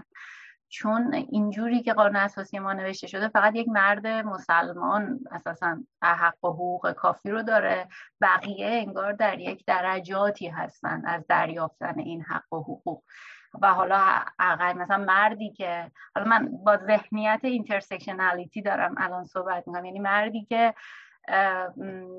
چیز هستش میگن؟ اقلیت دینی داره از زنی که اقلیت دینی داره احتمالا حق و حقوقش بیشتره. بعد حالا مثلا مرد مسلمان زن مسلمان حقوقش بیشتر بعد دوباره بین مثلا ما شاید زن مسلمان با اقلیت ها دوباره باید یه نسبتی برقرار حالا می‌خواستم ببینم اینجا شما گفتید انگیزشون چیه و هم این که آیا من درست فهمیدم یا نه؟ بعدش سوالات بعدی من شاید ما نیت خانی کردم چون که تکستی ندارم که بهش ارجاع بدم که برای این اساس بوده. برداشتم دقیقا همینه که اقلیت های دینی متوجه خطر آوردن عبارت مطابق موازین اسلامی هستند و اینکه چطور حقوق خودشون هم محدود میشه. ولی در عین حال خب هم نماینده کلیمیان هم نماینده آشوریان اینطور نیستش که لزوما در متن و نسل دین خودشون حقوق برابر زن و مرد به رسمیت شناخته شده باشه. و در نتیجه در واقع دفاعشون از حقوق زنان بسیار متأثر از شرایط تاریخی اجتماعی که درش هستن. در نتیجه واقعا برداشت من این بود که آره یعنی قابل توجهه که هر دو تلاش می‌کنن برای اینکه در واقع حقوق زن رو به رسمیت بشناسن مثلا برخلاف نماینده اهل سنت که با قاطعیت میگه نه اصلا همچین چیز رو ندارین چون نگران حداقل در اون مرحله نگران این نیستش که عبارت موازین اسلامی بهش آسیب بزنه نگران هستن اینها به نظرم به درستی فهمیدن و از این به نظرم از این مجلس که دارن میگن ولی واقعا اینو باید قید کنم که برداشته و نمی‌تونم قطعا بگم که واقعا به این دلیل بوده. شاید نه شاید شخصا خیلی افراد لیبرال و معتقد حقوق زنانی بودن. شاید نمی‌دونم. مرسی. من فقط همین می‌خواستم ببینم که شما یعنی همین نیت برداشت منو کردید. فقط اینکه من می‌خواستم ببینم شما اینو جای اونجا مثلا مستند دیدید یا اینکه چیزی که حالا گفتن. یه یه من فکر اون بحث چانه زنیه که حالا آیه شبانی روش شروعش کردن. ما یه کمی باید اتفاقا اینجا یعنی به نظر میکن نقاط عطف این بحث شما بود که راجبه صحبت می‌کردید. چون مخصوصا هم گفتید که این حالا من اسم اون فردی که این نظریه داده بود الان یادم نمیاد کی گفتید ولی گفتید گفتن در شمال آفریقا خاورمیانه بلخص توی ایران. این مثلا این داره متد داره استفاده میشه. دو تا بس دو تا من نکته دارم. یکی اینکه آقا اصلا توی یه جامعه مرد سالار که حالا من نمی‌دونم چه لغت های دیگه ما باید بدیم بهش اساسا مگه ما می‌تونیم از خارج از این میدان چیز کنیم؟ ببین اون زنی که داره چانه زنی از به این شکلم می‌کنه در واقع داره تو اون میدان بازی می‌کنه که حذف نشه بلکه بتونه یه راه های تنفسی باز بکنه. هرچند که شاید 80 درصد تلاشش هم به نتیجه نرسه. ببینید شما مثلا در مقابل اون همون مجله زن مبارز رو دارید مثال می‌زنید که اون اصلا داره خارج از این میدان بازی می‌کنه دیگه. یعنی داره اساسا از این چانه زنی هم استفاده نمی‌کنه استدلال های قرآنی هم نداره. داره از یه منظر دیگه ای صحبت می‌کنه و این آدم ترد میشه. شما میگه اصلا الان خبر ندارم اون مجله بعدش چی شد. درسته؟ یعنی من درست فهمیدم. در حالی که این خانم گرجی با یه استدلالش باقی مونده در تاریخ مثلا کشور ما. واقعا اینکه آقا رجل رو مثلا این استدلال ما مصداقی رو خانم ازم طالقانی رو داریم که به عنوان یکی از مثلا فعالان حقوق مثلا چیز داره تلاش می‌کرد. البته خب من نمی‌دونم مثلا چه شباهت بین دو نفر هست یا نیست ولی مثالش راجع روی همین بحث ما من فهمم اینه که حالا آفریقا رو اصلا نمی‌دونم بقیه کشور خاورمیانه هم در موردش نمی‌دونم ولی به قول شما ما که توی ایران بزرگ شدیم می‌دونیم که اساسا اگر که توی میدان بازی نکنیم از این چهار زنی استفاده نکنیم شاید ترد بشیم خیلی زودتر از اون که اصلا بخوایم حرف بزنیم. یعنی می‌خوام بگم که یه مقداری من خودم به شخص این رو به نگاه بازیچه بودن اصلا نمی‌تونم بپذیرم. یعنی این واژه رو واژه یه چیزی نبود. یعنی برای من قابل هضمی نبود. یکی این نکته حالا می‌خوام نظرتون رو راجع به این بدونم. یه نکته دیگه این که من حتی این رو مستاقش رو چیزم یکی از خانم هایی که همین فعال حقوق زنان و اینا هم هستش دانشگاه اگه هم کلمبیا هم بود یه بار من دانشگاه آلبرتا صحبت می‌کرد. در مورد یکی از نمایندگان مجلس زن که مجلس اول اگه اشتباه نکنم صحبت می‌کردن. اونم یه خانم خیلی مذهبی اساسا جزء کسایی بوده حوزه علمیه رفته بوده ولی خب می‌گفت از همین یعنی الان من می‌تونم بگم از این متدیشون استفاده مثلا می‌گفت مردم میومدن کلی بهشون نامه می‌دادن. مثلا دفتر مجله زن روز برای ایشون می‌گفت یک کیسه نامه می‌رفت که اون می‌گفت آقا بچه منو از من گرفتن شوهرم این کار کرده فلان ایشون نامه ها رو مستقیم میبرده دفتر رهبری. و می‌گفت خیلی از مشکلات زنان رو اصلا خود این خانوم با هم یعنی ایشون به قول شما سرمایه نمادین هم داشته با یه مثلا حالا با چادر فلان و نمی‌دونم پیش، پیشینه مذهبی. میگو خیلی از ایشون مشکلات رو که میگو ما اگه دو سه نفر دیگه مثلا توی شبیه ایشون شاید تو بقیه مجالس هم میداشتیم خیلی زودتر از این ما مشکلاتمون حل می‌شد. مشکلات یعنی زنان که هنوز باقی مونده. و این بر من این یعنی تو ذهن من موند همیشه که وقتی که ما می‌خوایم حتی یه مسئله رو حل کنیم باید از استدلال های خود طرف استفاده کنیم. یعنی اینکه بر من خیلی قابل فهمه که مثلا کلیمیان هم می اومدن اونجا از استدلال های قرآن استفاده کنم. که آقای دکتر هم گفت همون به حال توپ تو میدانه باید از اون استفاده کرد. هرچند که به قول شما شاید یه جایی هم جواب نمیده دیگه و ایشون مثلا کلیمیان که اساسا به عنوان مفسر قرآن شناخته نمیشن و چیز نمیشن. خانم گرجی هم که مفسر قرآنه شاید تحلیل گرفته میشه.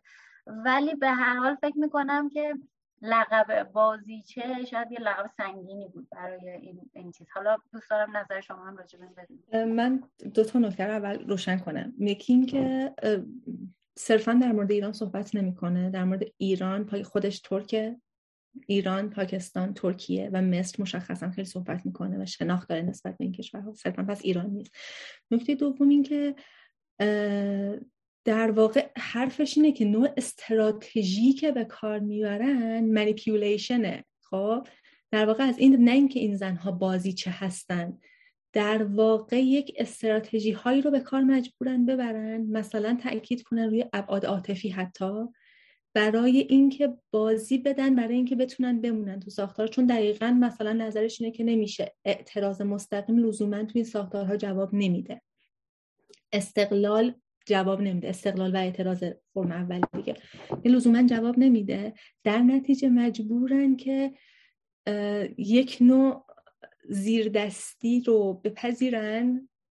حالا به شکلش مثلا شاید نمادین تا اینکه بتونن کار خودشون رو پیش ببرن. در واقع از نظر کاندیوتی یک نوع مثلا شکلی از مبارزه است در عین حال این و به نظرش مبارزه منفعله.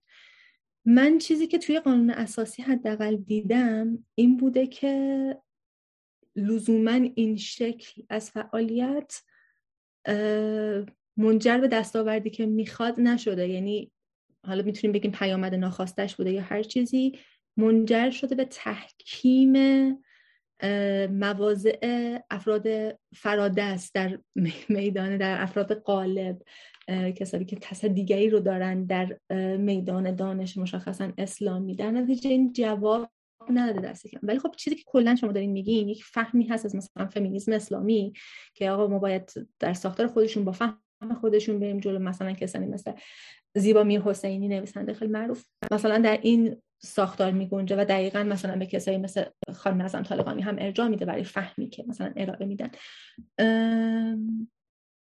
این یکی از نگاه هاست که ما استفاده کنیم مثلا از این نوع فهم برای پیش برد نظراتمون. یک نگاه دیگه شاید این باشه که اگر صداهای بیشتری نمیپذیرفتن بازی در میدان دانش اسلامی رو شاید نتیجه متفاوت می‌شد. شاید هم نمی‌شد. من پیش بینی نسبت پیش بینی نسبت گذشته نخواهم داشت. ولی چیزی که می‌دونم این بوده که این موفق نبوده. یعنی این استراتژی دست کم در قانون اساسی که داریم می‌بینیم من همین رو برای پایان نامه ارشدم در مورد انقلاب مشروطه هم بررسی کردم و مجددا هم حقوق زنان نبود صرفا کلا تکی بر اسلام بود و حقوق اقلیت های مذهبی اونجا هم دقیقا همینه یعنی وقتی که وارد گفتگوی دینی میشی با شخصیت هایی که در واقع سرمایه اجتماعی و نمادینش رو دارن در واقع کار رو نمی‌تونی پیش ببری. حالا اینکه می‌تونیم بگیم بنبست این جوامع نمی‌دونم. یعنی شاید مثلا باید مسیر دیگری هم رفت یا حداقل تلاش کرد. مثلا کارم تجویزی نیست نداری هم ندارم. صرفا بررسی کردم این رو نظرم میاد که این استراتژی هایی که به کار بردن جواب نمیده. شاید الان مثلا چیزی که محسن کدیور تفکیک می‌کنه بین عدالت استحقاقی و عدالت مساواتی که مثلا حالا فهممون رو از عدالت استحقاقی که کاملا مشخصه توی مثلا مذاکرات مجلس که زن یک حقوقی داره و استحقاق یک سری حقوق رو داره مرد استحقاق یک سری حقوق داره. ببریم رو اینکه نه فهممون از قرآن رو بکنیم. فهم در واقع عدالت مساواتی شاید این مثلا در آینده جواب بده. شاید این استدلالات که همچنان دینی هستن جواب بده. ولی اتفاقی که افتاده فعلا پیش نرفته. تازه حالا مثلا کسی مثل محسن کدیور خودش از چهرهای شاخص مثلا میدان دانش اسلامی ولی خب چهره شاخص ترد شده است در عین حال هم. ولی میگم نمی‌دونم که در آینده چطور خواهد بود. فقط می‌تونم بگم که چیزی که من دیدم در مورد قانون اساسی تا جایی که من مطالعه کردم این شکل از چانه زنی ها جواب نمیده. یعنی جواب نده. مرسی ممنون. دو تا چیز من روی همین بگم. حالا تا بقیه دوستان سوالاتش مطرح کنن. من این فرصت استفاده این که شما گفتید پذیرفتن یک نوع زیر دستی. من اینو نفهمیدم منظورتون چی گفتید افرادی که وارد این میدان میشن مثل گرجی انگار که میان یه زیر دستی رو میپذیرن. اصلا منظور شما از این زیر دستی چی بود؟ و هم منیپیولیشن هم من همچنان باهاش چیزم. یعنی میگید بازی چه می‌کنن؟ ببین حالا من شاید بفهمم که کسی مثل نماینده آشوریان یا کلیمیان میاد استدلال دینی رو اینجا بازی چه می‌کنه ولی من نمی‌فهمم که مثلا کسی مثل خانم گرجی چی رو می‌خواد. آخه شما حتی وقتی راجع به عاطفه مادری هم دارید صحبت می‌کنید بازیچه نمیشه؟ یه واقعیتی که دارید میگید خب یعنی می‌خوام می‌خوام یه مقدار اینو برای من روشن کنید من بفهمم. تفکیکش هم با اون بحث فمینیسم اسلامی هم ممنون که حالا گفتید اینو. یه مقدار تفکیکشون رو با هم دیگه مشخصه کنید چون فهم من اینه که اساسا ما یه سری حق و حقوقایی که تونستیم هم تو این سالها بگیریم بر همین مبنا بوده. حالا من البته چیز ندارم چی میگن دانشم اونقدر نیست تو این زمینه ها. بیشتر جسته گریخته به خاطر علایقم بوده که حالا جاهایی مثلا میشنیدم. ولی دوست دارم شما که بیشتر در این زمینه اطلاع دارید یه مقداری تفاوت این چانه زنیه رو با اون هم فمینیسم اسلامی برامون یکم بگید و هم اون مفهوم منیپیولیشن و چیز کنید بفرمایید. ببینید حداقل به شکلی که فهم من هست اینه که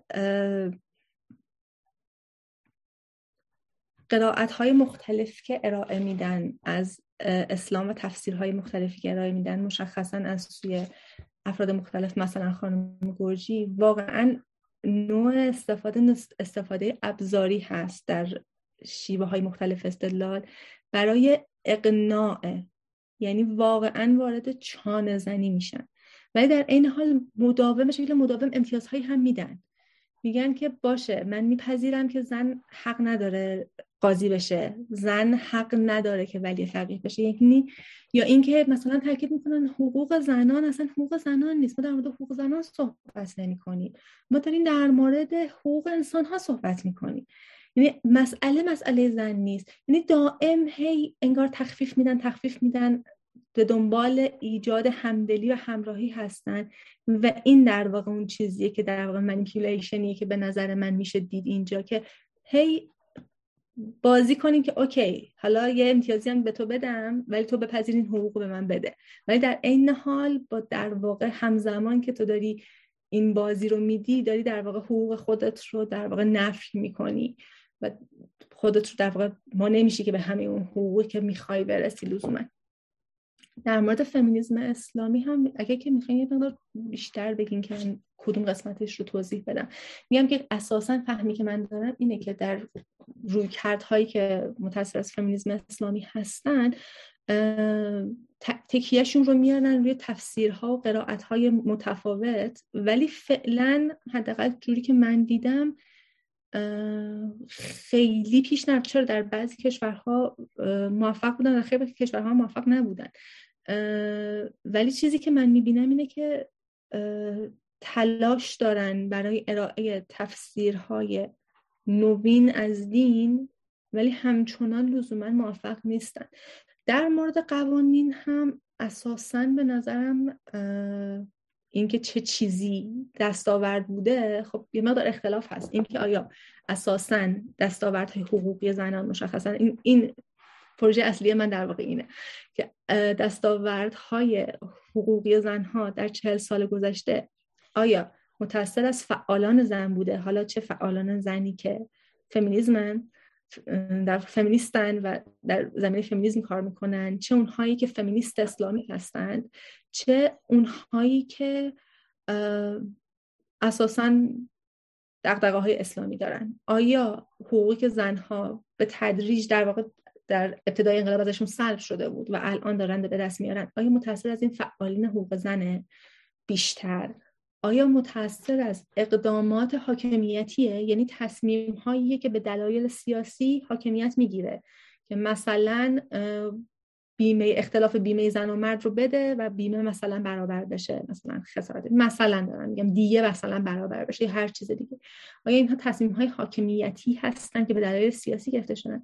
یا آیا اساسا تاثیر مردم عادی بوده؟ یعنی کسانی که کیس های فردی رو بردن به محاکم قضایی و به تدریج هی با افزایش اینها یا با افزایش حضور زنها در حوزه های قضایی که تاثیر از حضور زنها در مشخصا در علوم انسانی بوده و گرایش حقوق آیا در واقع شهروندان عادی هستن که دارن این تغییرات رو ایجاد می‌کنن؟ الان چیزی که مثلا فهم من بود این بود که شما دارین تکیه رو میرین روی فعالان حقوق زن اون هم در فهمی که از اسلام دارن و چانه زنی من نمیگم که مفاهمه مهم نیست چون واقعا به نظر مهمه و ما تا نفهمیم که طرف مقابل حرف و استدلالش چیه نمی‌تونیم پیش بریم. ولی در عین حال هم احساس می‌کنم که این تاکید لازمه که لزوما این مفاهمه وقتی که به معنای پذیرش استدلال باشه یا اگر خیلی زیاد سعی کنی مفاهمه کنی لزوما مواضع خودت رو دست میدی و منجر میشه به یک اتفاقات دیگه ای من یه چیزی هم می‌خواستم بگم ببخشید من همین الان بگم اینم. اینکه قوانین قبل از اینکه ضبط شروع شد فکر کنم به شما گفتم اینکه قانون اساسی و تغییرات قانون مدنی ایران به شکل موازی پیش رفتن. یعنی اینطور نبود که قانون اساسی تصویب بشه و بعد خب قانون مدنی از دل اون شکل اصلا به این شکل نبود دیگه در بعد از انقلاب. به شکل موازی با همدیگه پیش رفتن و مثلا یه سری چیزها مثلا در طول تصویب اصول قانون اساسی مثلا این که یه بخشی از مثلا قانون حمایت از خانواده لغو شد در همون دوران. مثلا بخش از قانون مدنی بود. یعنی تغییر کرد و برگشت به مثلا قانون شرعی کاهش سن ازدواج و مثلا محدودیت حق طلاق پذیرش چند همسری اینا همه دوباره مجددا اتفاق افتاد پس از انقلاب. یا اینکه مثلا سلب حق زنان برای قضاوت هم در همین دوره هست. یعنی اینطور نیستش که قانون اساسی کامل تصویب بشه بعد قانون مدنی تغییر پیدا بکنه. حالا امیدوارم تا یه بخشی جواب سوالتون بله بله. نه خیلی برای من روشن شد. من فقط دو تا نکته بگم. الان که شما اونجا داشتید سر بحثای چیز تکمیل می‌کردید که چه کسانی واقعا موثر بودن در این تغییرات منم صد درصد با شما موافقم که اصلا یک مجموعه اتفاقات. یعنی ما نسل به هر حال نسل ها تغییر کرد آدم ها بچه ها بزرگ شدن امثال به هر حال نیروهای جوانی که وارد موقعیت های مختلف جامعه شدن و اینها مطالبات خودشون رو مطرح کردن حالا که شامل مردم عادی میشن. از اون طرف حالا بقیه فعالین و حالا هر تمام اینها من مطمئنا موثر بوده و خب یه حتی امیدوار کننده است دیگه بالاخره آدم نگاه می‌کنه. و منظورم این نبود که صد درصد تاکید و چیز بزنم. فقط حرفم این بود که در اون میدانی که شکل گرفته بود اساسا کسی به جز اون افراد شاید نمیتون یعنی من فهمم اینه وقتی الان نگاه می‌کنم که بقیه افراد شاید اصلا نمی‌تونستن وارد بشن دیگه. یعنی کسی با نگاه مثلا اینکه بیاد بگه آقا قانون فرانسه اینو داره حقوق بشر اینو میگه پس ما این کارو بکنیم شاید کسی اساسا وارد بازیش نمیگه در باز نمیگه که شما بیا صحبت بکن. باید به حال استدلالات اسلامی این رو فقط منظورم بود که تکیم در اون لحظه این بودش. ولی در مورد قسمت دوم که شما راجع به قانون اساسی و مدنی گفتید من الان این سوال اصلا برای من ایجاد شد که خب مگه ما دو تا قانون داریم؟ ببخشید اگر این خیلی بیسوادیه. ولی من واقعا قبلا تفکیکش رو به این شکل نشنیده بودم.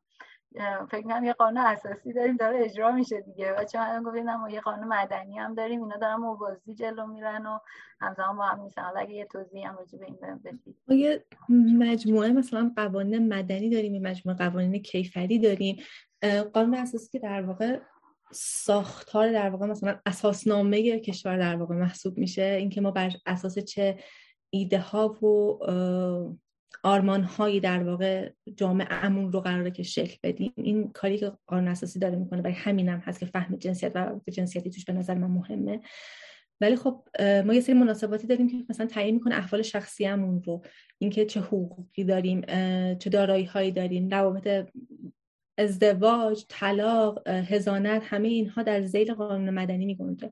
اینکه مثلا اگر که قصاص دیگه اینا همش میره زیل مثلا قانون کیفری. اینها همزم اینطور نبود که قوانین مدنی که در واقع توی مجلس شورای اسلامی تصویب میشه اینطور نبود که بعد از تصویب قانون اساسی باشه. دیگه همزمان داشته تغییر می‌کرده و شکل می‌گرفته.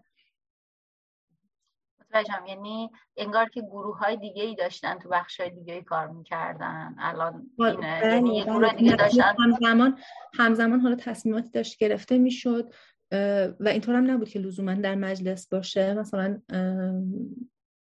مثلا قاضی بودن زنها اینها چیزهایی هست که مثلا خود آیت الله خامنه ای هم مثلا صحبتاشون هست توی روزنامه ها در اون زمان که مثلا ها دارن در مخالفت حرف می‌زنن اینها.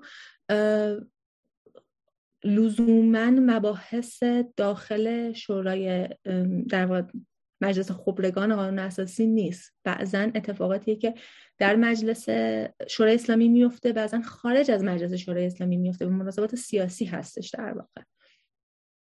درست متوجه شدم. یه قسمتی هم شما فقط اون قسمتی که گفتید ما تفاسیر مختلفی حالا افراد بهش استدلال می‌کردن اینا. حالا من دو تا چیز ازش دو تا مطلب یعنی به ذهنم می‌رسه از این جمله شما یکی این که ما این تفاصیل فقط به زنان نیست. اساسا ما یعنی ما اصلا علم هرمنوتیکو داریم دیگه. هرمنوتیک کلا علم تفسیره و حرفش هم اینه که ما در مورد یه متن یه تفسیر نداریم. هر به تعداد افرادی که اون متن رو می‌خونن میشه تفسیر براش نوشت. ولی خب البته اینکه کدوم تفسیر معتبره راجبش میشه بحث کرد به چه دلیلی معتبر. ولی مخ... یعنی منظورم اینه که این واقعا وقتی که شما می‌خواید مثلا حالا طبق موازین اسلامی اصلا صحبت بکنیم و حالا کتاب مقدس اسلام و مثلا قرآن رو بخوایم بحث خیلی طبیعیه که افراد با نگاه مختلف استدلال های مختلف بیان اون رو بخونن و نه فقط در مورد بحث زنان در تمام مباحث جامعه من فکر می‌کنم که ما این رو داریم. یعنی مسلما حالا چون بحث زنان بحث حقوقی هم میشه و خیلی پررنگه خیلی راجبش شنیده شده ولی شاید در مورد مثلا محیط زیست مثلا شما حالا من تو کار خودم داشتم مثلا نگاه اسلام رو راجع محیط زیست یا حداقل ما دو سه تا تفسیر می‌تونیم از آیات قرآن در بیاریم. روی کرده اینکه آقا توش حفاظت از محیط زیست در بیاد یا اینکه نه اصلا نه حفاظت در نمیاد اینکه آقا انسان خلیفه است. این خلیفگی یا میشه حفاظت کنه محیط زیست یا نه؟ می‌خواد هر جوری خاص استفاده بکنه. یعنی فقط راجع به همین بحث خلیفگی انسان شاید ما بتونیم کلی چیز کنیم. آقای علی جانی هم فکر کنم اساسا یه بحثی رو مطرح کردن توی حسینی ارشاد سالها پیش که من خودم این فرصت بهم دست داده بتونم تو شرکت کنم. راجع به بحث همین زن در اسلام زن در متون مقدس اساسا مطرح می‌کردن و یه سلسله نشسته خیلی طولانی شد بیش از یک سال رو داشتن که در کلیه کتب رو بررسی کردم. یه قسمت راجع به اسلامش بگم در 15 جلسه بود. و خیلی قشنگ به آیات مختلف می‌رفتم. یعنی وقتی شما الان داشتید می‌گفتید که خب اینا افراد رفتن هر کدوم یه بحثی رو مطرح کردن یه چیز رو می‌گفتن این یکی میاد میگه نه آقا اصلا همچین چیزی نیست. یعنی مولوی عبدالعزیز میگه یا یه کسی مثلا میاد میگه که نه انسان ها بربرن اصلا آیه علی جانی خیلی قشنگی رو به نام دو صدایی در متون مقدس مطرح می‌کنن. ما یه دو صدایی در متون می‌تونیم پیدا بکنیم و این دو صدایی نه نه راجع به بس زنان راجع به همه چی شد بشه و حالا بستگی به اون فردی که داره میره سراغ این می‌خواد چه جوری نتیجه بگیره اون نتیجه خوش می‌خواد در بیار از این متون می‌تونه سراغ این آیات بره و مثلا چیز بکنه. دیگه من بیشتر از این واقعا سر دوستان رو درد نمیارم. بازم فقط تشکر می‌کنم از صحبت های کردید. به شخص بر من خیلی مطلوب بود. خیلی یعنی فایده زیادی داشت. من خیلی مشتاقم که اگر شما این وسط شما گفتی حالا کار من راهکار دادن نیست. من همش تو ذهنم میمد اون موقع شما داشتین نقل میگم گفتم خب حالا شما راه راه حل شما چیه؟ یعنی کسی اون موقع بود باید چیکار می‌کرد؟ یا مثلا جمعیت زنان چیکار می‌کردن یا بقیه مثلا فعالین زنان چیکار می‌کردن خیلی دوست اگر توی مثلا توی داده هاتون بررسی هاتون نهایتا به چیزهای شبیه این رسیدیدم برای ما بگید. یا اینکه حتی جلسه اگر راجع به همون بررسی قانون مشروطه اگر که ما بتونیم از شما این قول رو بگیم من به نمایندگی جمعیت آفتاب بیام اینجا. چیز کنم که اگر راجع به اونم بتونید برای ما صحبت کنید. ما حتما خیلی استفاده می‌کنیم ببخشید من فقط حتما یه نکته رو بگم در مورد تفاسیر اصلا اینکه ما تفاسیر متفاوت داریم چند صدایی داریم در معنویت های متفاوت. اصلا من اختلافی درش ندارم. من اصلا این ترم یک درس دارم در جنرال سوشال جاستیس. اساسا دین و معنویت و بحث دین معنویت و عدالت اجتماعی و اساسا بحث تفاسیر کاملا نوین کاملا خلق عادت. از جنسیت و روابط جنسیتی در معنویت های مختلف و در ادیان مختلف است. اصلا من در این قسمتش که بحثی ندارم که ما تفاصیل مختلف داریم نکته ای که مهم میشه اینه که ما وقتی در این قانون گذاری می‌کنیم اگر فهم بودیویی داشته باشیم دعوا اساسا دعوای انحصار حق تفسیره. یعنی اینجاست که مشکل پیدا می‌کنه تفاسیر مختلف میاد وگرنه که میگم مثلا تفاسیر عدالت استحقاقی عدالت مساواتی رو هم داریم. خب مثلا کلیبر افراد مختلفی رو نشون میده که دارن میرن به سمت فهم عدالت مساواتی. ولی در دعوا در سر اینه که آیا اینها می‌تونن انحصار حق تفسیر رو پیدا بکنن یا نه؟ در واقع مسئله اینجاست نه اینکه تفسیر نداریم قطعا داریم آره ما میشیم که آره، آره.